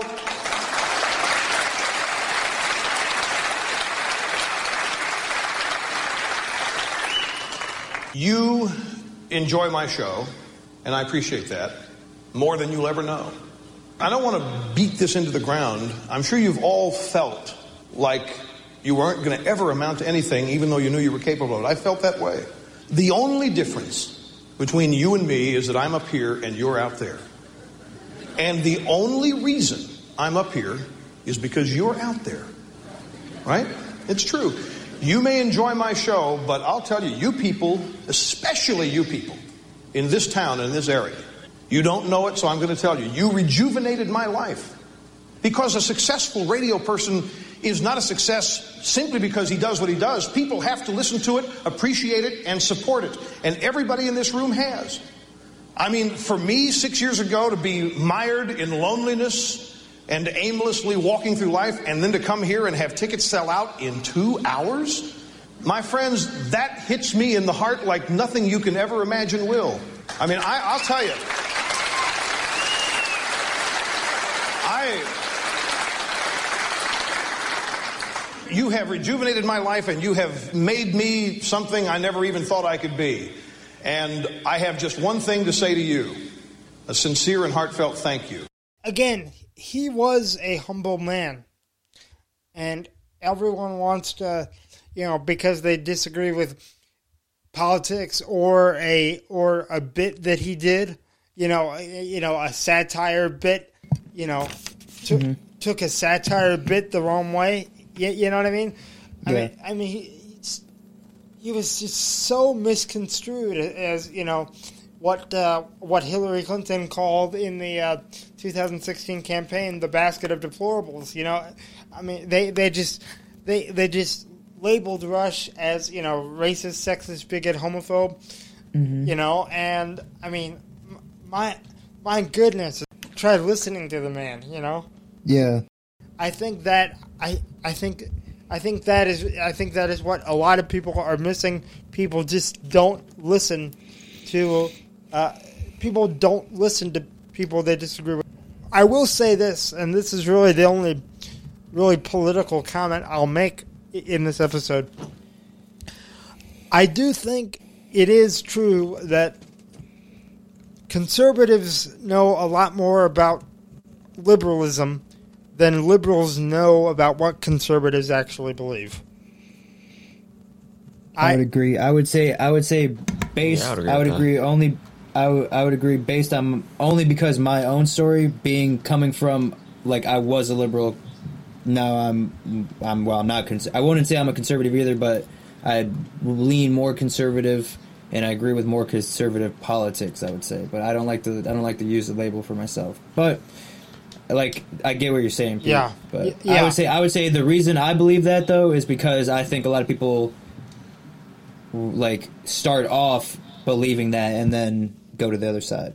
Right. Um, In my, at least in my case, I don't know. Yeah, one thing that Rush Limbaugh, one one talent that uh, one talent on loan from God that that Rush Limbaugh had.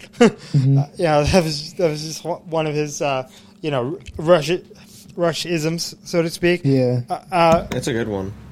talent I might, I might on loan from God. Anyway, Yeah, Um, I really might use that. so, um, which wh- wh- which is weird because in because in one way that sounds somewhat egoti- egotistical. Egotistic. Yeah, but I mean, But- obviously, it's but, like but in but but on the other hand, think about those words. Ta- Yeah. Talent on loan from God. no, yeah, that's no, there's nothing egotistical about it. Yeah, but it's we're just a part of No, God but being I loaned mean- out for a time. yeah, If you come with the already set mindset that he is so and so, quote unquote, then that just adds to that. Is what Peter's saying. He's kind of speaking devil advocate a little bit. right. I mean, I mean, r- right. I mean, they they yeah, I, yeah, I mean the the way people again again, again the way people just label just label people. Rush. This is his. This is this is his producer. No, uh, his name is uh, James Golden. He was known as uh, Bo Snir- uh, Bo Snerdley on the show, and he was Rush's producer for um, for for just over thirty years. So think about that. And this, and for those who uh, don't know, this is an African American man. All right, Bo, let's first start with the obvious question. You've been with Rush Limbaugh for many, many years. What is it like to work with Rush, and what kind of guy is he? Oh, first, he is a wonderful human being. I've been with him now for almost, I think, over 30 years. So it's hard for me to keep track. I came on when there were 56 stations, so that's what I remember. and he is, it's a blessing to work with him. He is one of the most intense, knowledgeable, wonderful human beings I've ever had to work with. You know, most of our staff has we've been together for depending on when they came on. Upwards, like me, of 30 years. Others came on when we started the website at uh, t- the 20 year mark. Our newsletter started um, a year after we got on. That staff has been the same since. We all come, we're like a very tight family, and we don't leave because it's so wonderful to work with him. We've had two meetings in the entire time that we've been there. One, of course, was when he told us his diagnosis, which was one of the worst days of our, our lives. But even then, uh, we were filled with optimism. And we are optimistic right now that, uh, that Rush is going to be healed. Yeah. And as he says, you know, prayers count, and we've got millions of people praying uh, with us and for us. So it has been an interesting experience even through this. But he's there's no way to describe it very simply. He's just one of the most awesome men that I've ever met in my life, let alone probably the most awesome broadcaster I've ever come in contact with. You know, being with him has opened a lot of doors for you. And one of those doors is the new pack, the Journey PAC. Tell me about that. New Journey PAC, newjourneypack.org. New Journey PAC. What what I decided to do though is that is to come from behind the studio. I've been working behind the scenes for an awful long time. But this year I decided I couldn't do it anymore because someone has to actually get in the trenches to help those that are already there change this narrative about who conservatives and who Republicans are. So that is what our mission is we are going to change the narrative. We are going to be in every blue city, in every neighborhood that we can, in underclass neighborhoods, in middle class neighborhoods, all around, in minority neighborhoods all around the country to let our fellow citizens know who we are. We are not the enemy. We are not these people that the Democrat Party has portrayed as being racist, bigot, and, and, and the enemy of people who have a right to the American dream, just like all of us do. So that's the mission of this. That's what we're going to do. And we're going to also ensure, do our best to ensure that this president is reelected because he deserves it based on his track record. And the other thing that we're going to do is stand up as a voice when our fellow conservatives are attacked like Rush, like Sean, like any of the other conservative media figures, we are there to push back. You know, there's a lot of historical significance about the Republican Party being called the Party of Lincoln. Mm-hmm. Talk about that and what that means. Look, the uh, Republican Party was born as a counter to the Democrat Party, which was the party of slavery, which is the party of Jim Crow, including current day Jim Crow. If it were not for the Republican Party, the Civil Rights Bill of 1964 would not have been passed. It was passed with Republican votes over the objections of Democrats. Republicans have stood for the Republic, for freedom, for liberty, for those people in our country to access their full birthright as American citizens, to have a piece of the American dream. And so what we're doing is reestablishing that connection with minority voters and also with conservatives all around the country. This is what Republicans have been about. Now, if people want to say that sometimes Republicans have gone shy and left that message, okay, that's fine. But we're here to reestablish that connection. It is a historical connection. That's why this party was born. That is our legacy, and that's our mission. Yeah. You know, the conservatives, uh, a lot of conservatives are called racist. Even the president has been called racist. Do you think that's a fair assessment? And if, if not, why? Oh, absolutely not.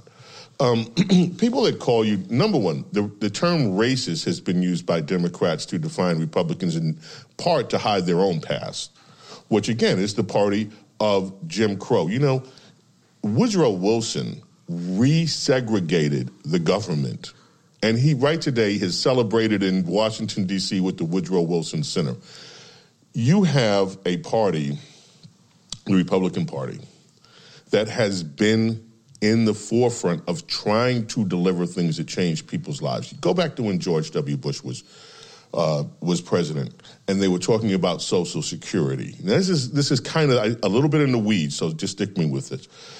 Black men have the shortest lifespan of most measurable groups in America. So if you're a black guy, you work all your life, you put your money in Social Security, chances are you will die before you receive the benefit of that. What George Bush's plan was was to try to let you keep that money as an investment and be able to pass it along to your children to create wealth. Democrats stand against that. That's is institutional racism when you tell mothers that they cannot send send their own children to the school of their choice, mm. which is what the Democrat Party does, that is institutional racism. It is stopping you from exercising your freedom. Republicans stand in the forefront in terms of policy of freedom, of liberty, and that should in and of itself discount any perception that we're a racist, a bunch of racists. People say that we're a divided country. How did we get here? We've always been a divided country. We have all America was born a divided country. If you go back and look at the founders, it's so amazing. You'll see that even President Washington had detractors. One of them uh, was a guy that he thought was a son to him almost, Thomas Jefferson. This country has been divided from its birth. We had this is why we couldn't address the, save, the, the, slavery issue at the founder, the founding of this country, but we did have a mechanism that our founders put in place, which was a self-correcting mechanism that we could amend our constitution, and because of that, we were able not only to correct what could not politically be accomplished at our birth, but to eventually become the country that spread freedom throughout the world. We have an amazing history. We changed the course of human existence. America did that. But America has been divided from the very beginning, and I dare say, long after we are all gone, America will still be divided. We will have people on both sides of the political divide, or a few sides of a political divide. Yeah. You've been a member of the media for a long, long time, so you've watched this up close and personal. When did we get to the point where the media is where they are today, where it, they're really a mouthpiece for the left? The mainstream media but here's why I'm hopeful. We have an alternative media now. And I don't think we in the alternative media give ourselves enough credit. Okay, yeah, the New York Times is out there doing what they do, uh, along with the LA Times, all those on, on the left in print. And then you have ABC, NBC, CBS, and that bunch. And then you have the assorted left wing radio stations. But look what has happened. We have so many conservatives now that for a while Fox was considered to be a conservative television station, and there are still a lot of conservatives that are looking at Fox and looking at other outlets that have sprung up now. We own talk radio. We have a stable footing on the internet we are conservatives are all over new media and streaming media. Now, Hollywood, yeah, left still owns Hollywood, but guess what? There are more independent productions coming. There are more conservative kids, young kids coming up in a generation that are not ashamed to be conservative, that have a very activist attitude, and they are forming companies in the media. So the, the media is left, the mainstream media is left wing, but now there is so much competition. And a lot of that, by the way, is due to Rush. And that may sound a little self serving, but it's not. You know, when Rush Limbaugh started the show, there were 1,200 radio stations doing talk. Today, there are over 12,000. There was no Fox News. Roger Ailes, who, as we all know, was the, the, the founder, if you want to, of Fox News, had produced Rush's TV show before then, and they were together. He saw that market because of what he did with Rush. Mm. And uh, some of the others that are not ashamed will tell you, that are not full of ego, will tell you that Rush was instrumental in transforming not just the radio industry, but the television industry as well yeah. with what he did. Yeah, yeah final question. Some people have said that America's best days are behind them. Do you believe that? And if not, why? No. America's best days still are ahead of us. And you know what? Every time it appears that we're on the brink of maybe losing our freedom, something kicks in. I, be- I firmly believe that this nation was born of, with divine providence, that God had a major hand in making sure that this nation was able to not only come into existence, but survive all of the perilous times that it's been through. Mm-hmm. And I believe that that hand is still here, and that hand is still watching over us, no matter how bad may disobey, no matter how bad as human beings we may go off. There is still enough God spirit in America and enough of providence looking over this country that we come back from the brink. Many will say that's why we have the president that we have now. He might be an imperfect messenger in, in some of their views, but boy, has he delivered on things like uh, the, the, the right to life, our most basic right as Americans, the right to life liberty, pursuit of happiness. And you look at conservatives who are doubtful of this president and then look at what he's done. Right now, the left is freaking out just over what he's done with the courts. You tell me that there isn't a hand looking over us, saving us from ourselves. I believe there is, and I believe America's best days are, are in the future and to come. That had to be one of the greatest clips I've heard on this show so far. yeah, that's what I thought you'd say. Dude, oh my god, there's so much there Yeah, that I that's just like- want to fucking. Dude, That's he just. J Mac in a clip. Dude, that's I know. literally me in a fucking clip, bro. Holy shit, dude. Jordan the McClure. little Jordan. the Mc- little- Jo- go Jo- ahead. Jordan McClure Jr. Dude, I literally I'm the so- whole time I'm- he's talking. I'm sorry, for, uh, Jordan McClure Sr. I meant. for all the listeners at home that can't see in the Discord right now, every time this dude is talking, I'm sitting here just like with my hands on my head, like "Thank you, thank you." Like what? Like like someone else finally say this. Like the creation of the Republicans was to oppose the slave. The slavery, you know what I'm saying? Like Yes. they voted, they voted for the civil rights bill. I won't get into that too deep because civil rights bill. If you want to talk about what it actually did, more or less. Well, okay, the Civil Rights Act itself, yes, the, the Republicans are the reason that it passed. But then, like, LBJ is like the welfare system and all that, not not good. But Yeah. again, like the but the idea again is for Republicans on the basis for basis true conservative is individual freedom to the max, maximum freedom. And again, it goes back like he was saying, this country has been divided since the beginning. Like I was mentioning in that episode where we had the minimum wage and we had Brady on and we we had that discussion when Brady posed that like the he was playing devil's advocate, but he was like, you know what I'm saying? Yeah. Yep. It's been they they literally at the beginning were trying to get rid of slavery, but because it's been divided since the beginning. Some mind you, when they were fighting the Revolutionary War, some people were fighting on behalf of the crown in the United States. Right. They were So- loyalists. my my my point is so obviously obviously I, I knew I knew I knew that you would absolutely love what that man had to say, Jordan. Uh, uh, because because he sounded exactly like you.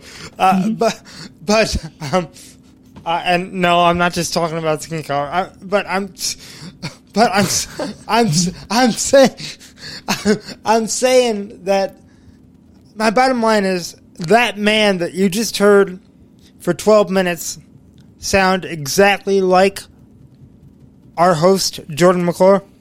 It really did. Yeah.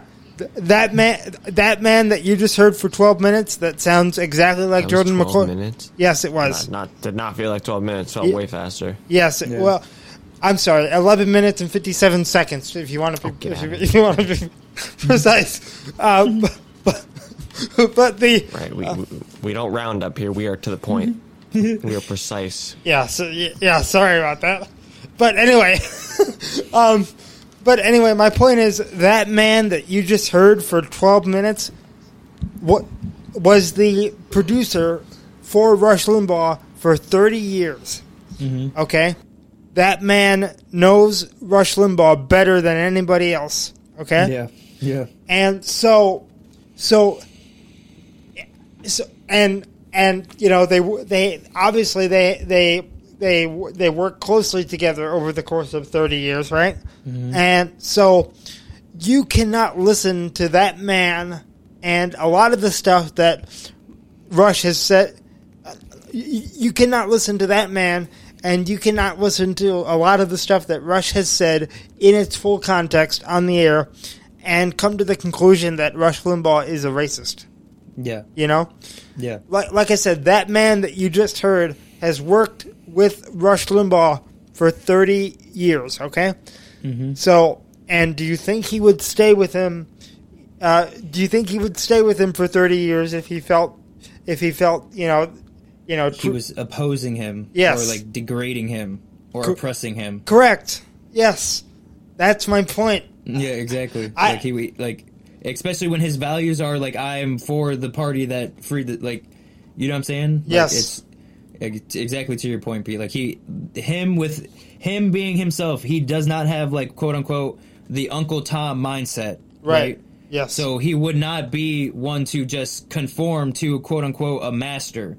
Right. Yep. He's he's producing him because that's something he is skilled at doing. Yeah. Yep. And and because he has this freedom value and because he has these values, he has worked with Rush for so long, despite what obviously the media portrays Rush as. Because they have again, it goes back to the confidence that Rush was talking about that you have to have, and that I think that links back to what you were saying at the beginning that he mentioned about faith. You know what I'm saying? Correct, correct, and and I'm and I and there and there's so much there's so much more about Rush that I could play. We've been going for about two hours here. Yeah. There's so there's so much more about Rush that I or there's so much more of Rush's words that I could play. I'll just give the listeners um, a couple shows that I think they need that, that that I think they should check out. I'm gonna write them down too, and we'll uh, post them in the Discord. Yeah.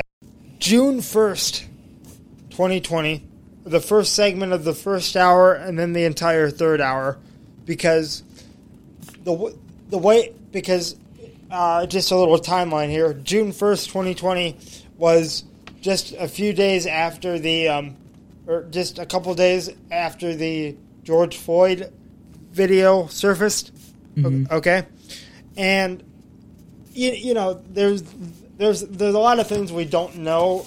There's a lot of things we still don't know about exactly what killed George Floyd, and, and that's a rabbit hole we can g- go down. But Yeah. but my point is, but my point is, if you listen to that show, you will hear Rush Limbaugh's complete and utter disgust at what he saw on that video. You know, the eight minutes of the Mhm. cop's knee on his neck. Okay? Mm-hmm. A racist would not be disgusted by that video. Yeah. No. Okay? No. Rush talks about wh- why he feels disgusted because he because he believes that America is a place where everyone can have can have the opportunity to advance advance in life, you know, and and that op, uh, you know, and this was uh, you know, and obviously this was immediately after the the Floyd thing, and so he you know, and so, so he was reacting, you know, on the spot, and he was saying, you know, to see somebody's liberty and freedom taken away from them uh, by the knee of a police officer is is is sickening and uh, you know and he was just disgusted by it. And obviously i mean if he was a racist he would not i mean like th- that is not how a racist reacts to an incident like that you know? That's a big thing uh we i'm gonna i'm gonna play one more clip but before i play that final clip i'll, I'll just kind of let you uh, you know i'll just kind of let you uh, close out and then and then play um, and then play that clip and I'll have a little mu- music underneath it.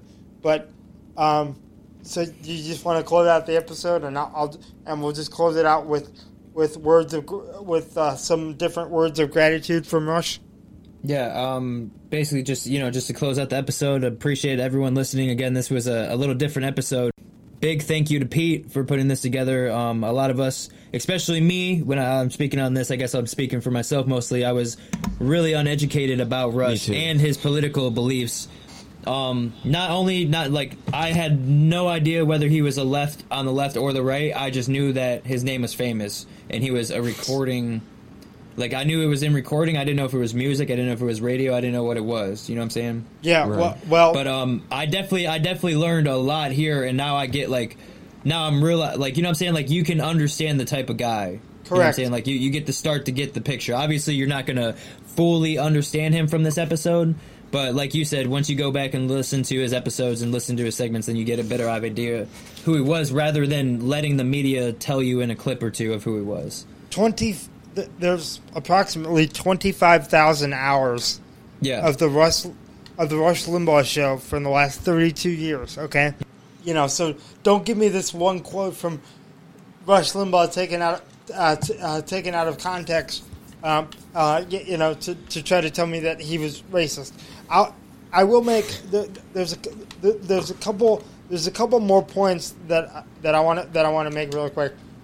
One thing that uh, and I don't know if you saw this parody, Jordan, but one parody that, that got that got Rush in trouble uh, in 2007 was um, it was a parody with uh, uh, with uh, with Al Sharpton's voice, and uh, and it was a parody called uh, it was a parody about, about Barack Obama. Did did you see did you see that one? I did not. Okay, the parody was called Barack the Magic Negro, and yeah, yeah, and um, and people who didn't know what he was doing thought that he was, th- you know, th- thought that he was, you know, uh, being racist toward Obama, and actually, what he was doing was he was making satire in direct response to a column in the Los Angeles Times praising Barack Obama, calling Barack, calling Barack the Magic Negro, saying Barack the Magic Negro. But they tried, and what they tried to do is say that look, he's calling Barack a Negro when it was he was making fun of the title that someone else used. Correct, and I Yeah. and I've got that I that that that link. I, I sent that link to you, uh, McClure, on on Messenger. I, I, I sent I sent that link to you of of both the um, of of both the uh, uh, the parody and um, and of the actual article that it, that that it, that it was based off of. But I mean, so again, Rush had a a you know a sense of humor unlike almost anyone else. Uh, I mean, and and he and he wasn't afraid to. I mean, yeah, you could say that occa- occasionally he was offensive, but again, what is the definition of offensive? That keeps changing, right? So, y- you know what I mean? That Yeah. the definition of offensive keeps on changing. You know, I mean, what, what, what, I mean, in the course of this episode, the the definition of offensive has probably changed six times. So, I, you know, I, I just, I, I think that I think that people need to uh, look look at a person more more holistically, and they need to understand wh- when a person is you know really trying to do you know satire, you, you know, and and and make fun of make fun of what at the time were cur- were current events. I might get I might get I might get in trouble from uh, you know from from Apple Podcasts or somebody from this, but I'll just I'll play a little bit of that parody, uh, so that so that you know so that so, so that so that you know what I was talking about. And again, this was based on a Los Angeles Times piece entitled "Barack the Magic Negro" in 2007. You know when he was running for president. Mm-hmm. Here we go. Now, Obama, you know, he followed this and he had to go out there and prove that he can speak this way too. But the question that always surrounds Obama, even when he goes out and tries to imitate Mrs. Clinton's dialect, is is he down for the struggle? There's something humming down here. Oh, that's somebody's Blackberry. That's Sharpton's Blackberry. Is that Hillary calling? Now, keep in mind, this is a day where BlackBerry service had blacked out. There wa- I know Friday was a bad day for BlackBerry on its Thursdays and Friday. Uh, uh, I never lost mine. Well, I lost mine on Saturday a little bit, the receivability, but nevertheless, there's the um, uh, there's the the black dialect for the uh, urban national network or so forth. Let's go back to March 5th again. This is Selma, Alabama, and this is Obama uh, talking about having been in Selma before. This is the site of my conception. I am the fruits of your labor. I am the offspring of the movement. So when people ask me whether I've been to Selma before, I tell them I'm coming home. Okay, so he's, trying to illustrate here that he is down for the struggle.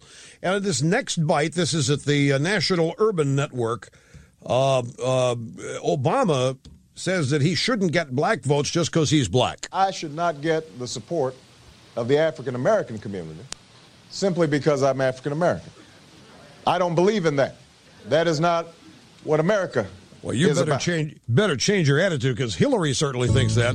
I mean, that's exactly what Hillary thinks. I guess they've patched it up, folks. I guess Sharpton and Obama patched it up since Obama showed up at Sharpton's big whoop.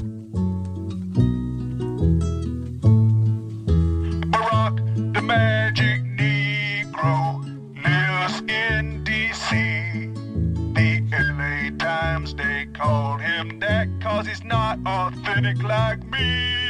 Yeah, the guy from the LA paper said he made guilty whites feel good. They'll vote for him and not for me cause he's not from the hood. See real black men like Snoop Dogg or me or Farrakhan have talked the talk and walked the walk, not coming late and won. Oh, Barack, the magic Negro, lives in D.C. The LA Times, they called him that cause he's black but not authentically. Barack, the magic Negro, lives in D.C. The LA Times, they called him that cause he's black but not authentically.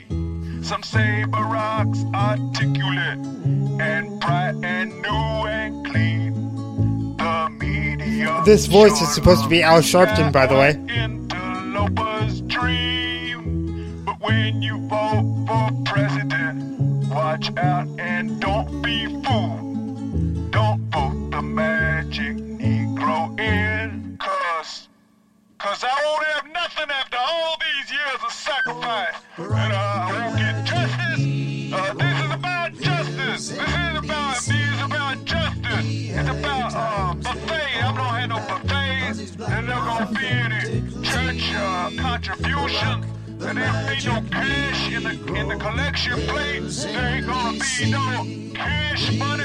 No walking around. Before we go to break, I got a quick question. Well, I did, I did. You think Hillary Clinton could, could use one square of toilet paper? Oh, so, okay, sorry. I don't know what. I guess I was part of the segment too, but anyway, That's funny too. yeah, that was. So, I think the answer is no. okay. so, so anyway, I mean, she is full of shit, so. yeah, yes, she is. Anyway, um, but so anyway, you get a sense of of Rush's humor, and again, again, he was not calling Barack Obama the Magic Negro. No, he uh, was just literally referring to what the New York Times The- called the- him. the LA Times, praising LA him. Times. LA Times called him, quote unquote, praising him. Yes, and so the, and so he and so he made that that bit, you know, Yeah. just just having having fun with it. And I've I've heard I've heard, I've heard that bit taken out of context so many times, uh, you know, in kind of like the, the lowlights of of Rush Limbaugh's career, you know, uh, Yeah. you know. You know that that bit- that bit has been taken out of context so many times, as if as if Rush was calling Barack Obama the the magic Negro, you know, disparagingly, you know, mm-hmm. and so that's why it's it, it, it's important to give him um, uh, it's important to give a man his due, and that's why I wanted to have this episode. You know, Yeah, I think it was a beautiful episode, man. thank you. I appreciate. It took me a while to put it together, but It was I really eye opening and stuff. I, d- I definitely I definitely learned a lot. I'm not. I'm not gonna hold you. Yeah. yes, I, I yeah. It took it took up it. I'm actually gonna. I'm gonna actually. I'm excited to re-listen to it so that way I could actually like Yeah. more because I was ordering pizza and some of it, and yeah, More pizza? no, I just at the beginning I ordered pizza, but then I, I mean I was eating the pizza during some of it. I was fucking writing in here. I was having a conversation with Morgan so, at some point. Yeah, I mean, I mean, I, I did play. Zach left, so I Zach left, so he's gonna have to listen to it. I know Jordan's gonna be hyped to listen to it. Yeah, I, I know Zach's gonna like that that, par- that parody. Yeah, dude, that parody is fucking funny. yeah, it, fucking funny. yeah, it I was. remember hearing that though. It was. You heard it before? Yeah, Yeah. I've, I've never heard it. yeah. Well, you probably you probably only heard like two seconds of it because they were No, trying. I, I've heard the full song. okay. Yeah, Yeah, because no, I didn't even hear the full song. yeah, It- yeah, it's, I didn't know the context, but uh, yeah, yeah. But anyway, he was refining. I just remember the thanks Obama memes, like thanks oh it's That snowing outside, thanks Obama, or like it's fucking like Yeah. Anyway, Thanks, Obama. so yeah, for the Obama phones, you know, yeah. the Obama phones, I used to I, I Obama used money. Obama phones. Obama money. I, mean, Yeah, I think this is technically an Obama phone. Straight talk, right? probably. No, TracFone is an Obama phone. TracFone's an Obama phone. It's literally called TracFone. that's your uh, Yeah. your throwaway phones. Okay, Yeah, so I mean, yeah, exactly. let's, That's what this uh, is. It's an iPhone. let's let's let's go ahead let's go ahead and um and close and close this and close this out. I'm gonna close. Uh, I'm gonna close this episode with um with with some audio from from his December 23rd, 2020 episode, his final episode of 2020. Um, uh, remember, sign up for the uh, sign up for the Patreon. Uh, what do you? What else do you want to say? Um, Discord. Yeah, dis the the Discord, and then mention the um, the Discord um, giveaways. We're gonna have giveaways in the Discord. Yes, we're we're gonna have uh, uh, giveaways in the Discord, but please uh, consider joining us on the Patreon as well. Um, and and uh, I hope you, if you if you thought Rush Limbaugh was a racist, sexist, bigot, homophobe, you know all those things. I hope this episode. I hope this episode at least opened your eyes a little bit, or I hope at least you're you no longer want to celebrate his death. You know, at the Yeah. very least. I mean, and maybe do maybe listen to him yourself to get a better yes, idea. absolutely, absolutely. I am not paid by the EIB network, but yes, but but um, but please listen to him. Almost every American family knows the pain when a loved one is diagnosed with a serious illness. Here tonight is a special man, beloved by millions of Americans, who just received a stage four advanced cancer diagnosis. This is not good news, but what is good news is that he is the greatest fighter and winner that you will ever meet. Rush Limbaugh, thank you for your decades of tireless devotion to our country. Nancy Pelosi looking pissed in the background.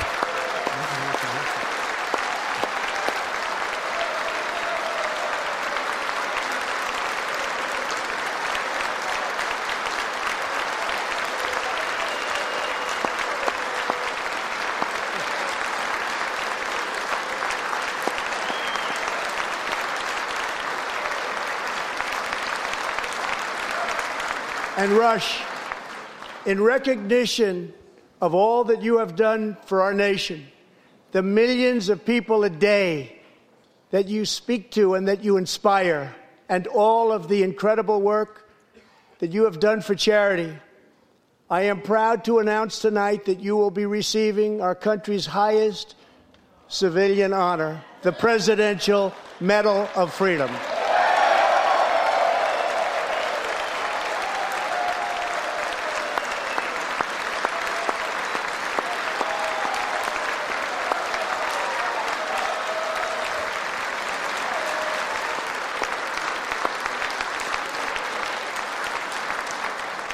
I will now ask the First Lady of the United States to present you with the honor, please.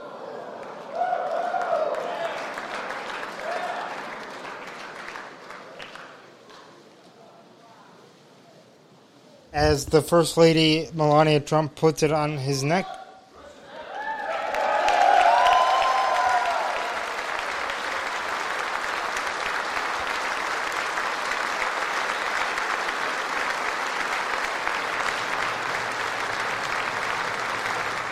A little bit from his final uh, broadcast of 2021. I'm sorry, of 2020. Not his, not his final broadcast. Very much that I want to say to all of you today. And I'm feeling very pressured. Not pressured. I'm, I'm feeling I want to convey my feelings. And I, I want to do it right. I want to do it to the to the best of my ability. And I have found in circumstances like this that the best thing to do is not to think about it. Don't don't make it more pressure packed than it already is. But it's very important. You all are very important. My family is very important to me. I've had I've had a year now to reflect on the things that really matter. A year to reflect on the things that are completely relevant and uh, important to me. And all of you are in that large conglomeration of people and things that are very important to me. Uh, I want to go back. Uh, normally, by the way, I, I wait until the third hour of the program to. As I've always said that I, I, I usually use the Christmas program, such as this one, to um, uh, engage in my thank yous and my thankfulness for the year rather than at Thanksgiving. And I don't know why, something about Christmas, uh, my childhood memories of it, the families getting together and the, uh, the children making it what it was. My uh, feelings of thankfulness always surface. My feelings of great gratitude always surface at the Christmas time of year. And it's no different this year. Now, in January of this year, toward the end of the month, I received a diagnosis. You all know, but I, there's something I want to say about it. Um, stage four, advanced lung cancer, terminal diagnosis. The objective of everybody involved was to extend life for as long as possible, as enjoyably as possible. Now, many of you have been through this. Lots of you have been through this as individuals, as families. And you know what that means medical treatment that is designed to attack the disease as greatly as possible while maintaining a quality of life that makes it worth it. Some people can't deal with the side effects of chemo or other forms of treatment. Well, back in late January, when I received this diagnosis, and I was shocked, I was stunned and I was in denial for about a week.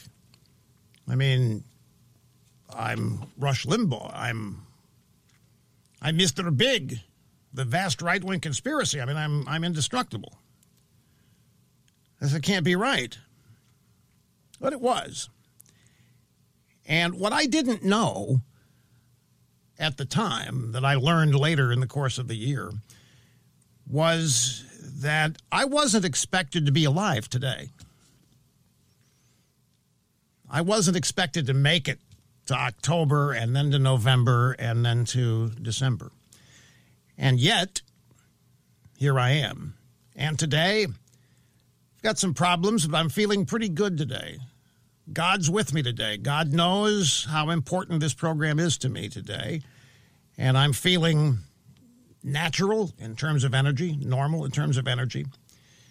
And I'm feeling entirely capable of doing it today. I have been blessed. I've mentioned to all of you back in the early days, sometime I guess this might have been in February. It was around, it was, I think, either during or shortly after I had received the Presidential Medal of Freedom at this year's State of the Union address by President Trump in the House chamber. By the way, something I really hoped that President, he had a marvelous speech last night, four minute speech on the COVID relief debacle coming out of the Congress that should be studied in a master's course in communication. It was clear, it was concise, it was well paced, it was powerful, it was on brand, and it was classic. It was the kind of speech only an outsider could have made. And I really hoped that Trump would sit down and start ripping up the bill as Pelosi ripped up his speech. You know, when she began to rip up his speech is when he began the uh, presentation of the medal to me, seated next to his wife, the First Lady Melania, and I. I turned my back to her, which is proper. She was the one who actually put the medal around my neck. And I thought it'd been great if, if, if Trump would have ripped up that bill, uh, but he didn't. And that's that's understandable as well. But I remember I remember saying to all of you at that at that time that I I had a a little bit of understanding of something that had perplexed me for a lot of my life, and that was Lou Gehrig. Lou Gehrig, the Iron Horse, New York Yankees, set the record for consecutive games played until Cal Ripken came along decades later and broke it. And on the day that Ripken, or the, the, the day that Lou Gehrig announced that he had his disease that was forcing him to retire from Major League Baseball, he said to the sold out Yankee Stadium, Today I feel like the luckiest man on the face of the earth. And I, I didn't understand that. I mean, here's a guy who had just been diagnosed with uh, the most terminal of terminal diseases.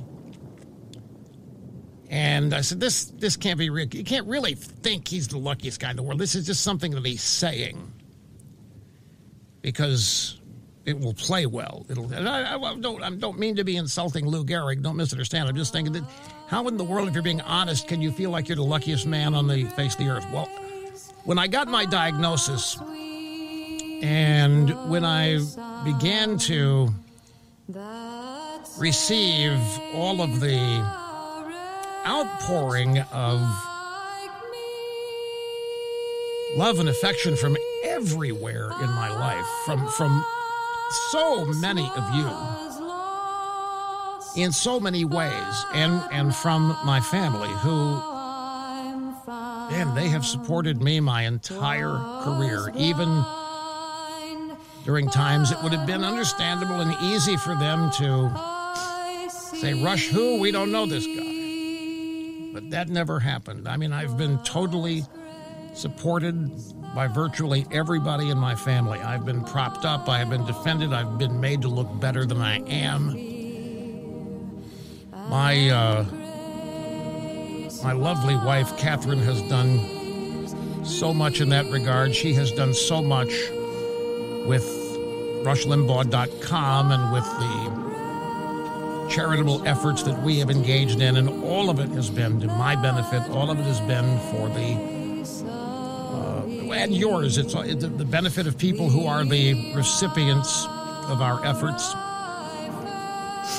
Uh, so many people have put me first in all of this. And I understand now what Lou Gehrig meant.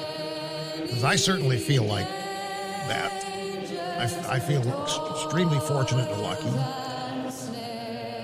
And because I have uh, outlived the diagnosis, I've been able to receive and hear and process some of the most wonderful, nice things about me that I might not have ever heard had I not gotten sick. Again, think how many people who pass away and never hear the eulogies, never hear the I've been very lucky, folks, and I can't tell you how many how many ways. Uh, you, I, when this kind of thing befalls you, it's hard not to become self-focused. It's hard to not just think of yourself, and it's it's hard to think that everybody's going to drop what they're doing and, and deal with uh, with me, with you. You have to guard against that because this is to the family. This is as disrupting. It's as upsetting as it is to me, and in some cases even more so.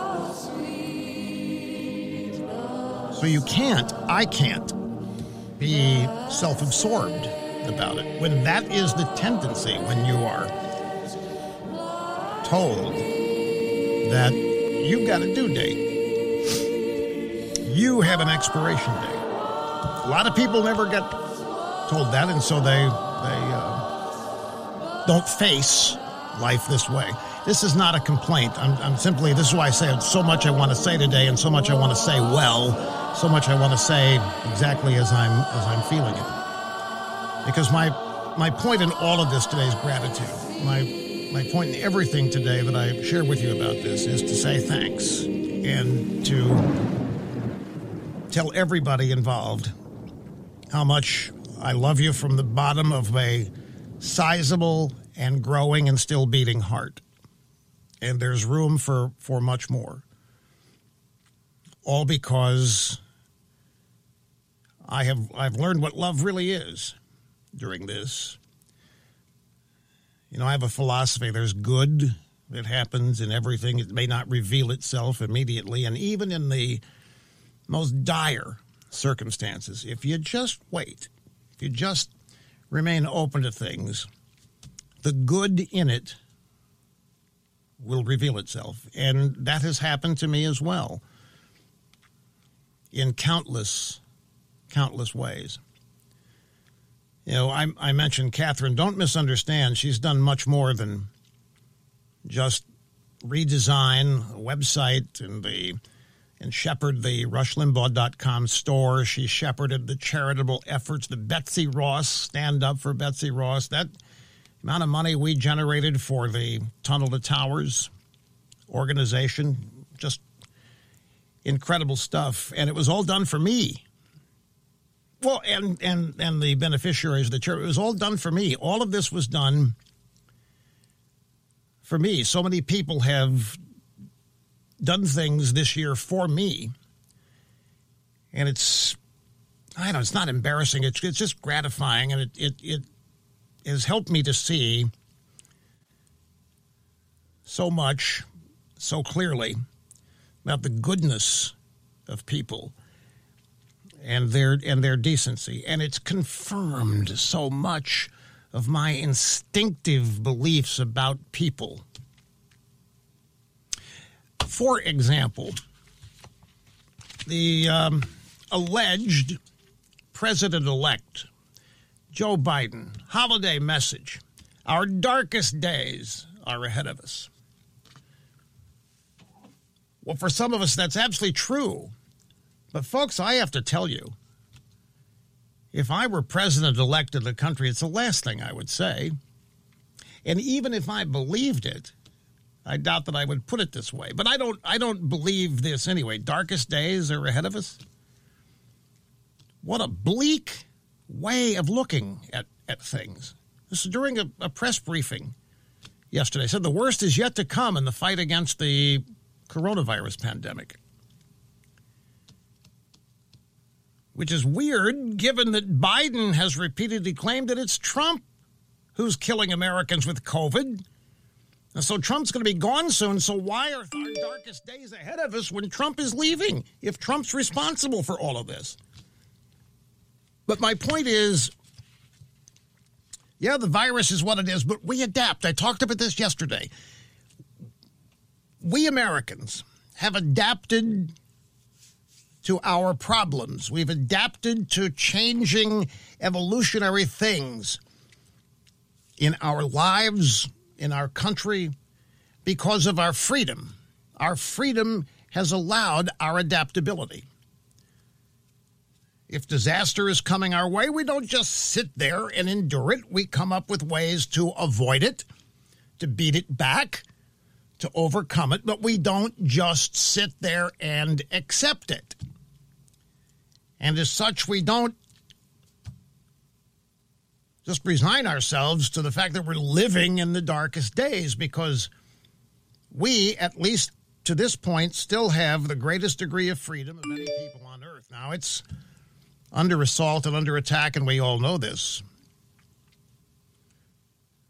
But I don't believe our darkest days are ahead of us. I never have. Like people have been asking, you, you, you've always told us it'd be time to panic. Is it time? Well, it's never time to panic, folks. It's never, ever going to be time to give up on our country. It'll never be time to give up on the United States. It'll never be time to give up on yourself. Trust me. So, we're going to do a real program today. And in the process of the real program, I'm going to be sharing the thoughts I want to share with you today. I'm going to just do it at random whenever it hits me, whenever I feel it. I got to take a break right now. I'm a little, little long here. We'll be back. We will continue. Thank you so much for being with us today, and uh, and thank you for for being part of this audience for 30 years, 32, whatever it is. It's just mind-boggling.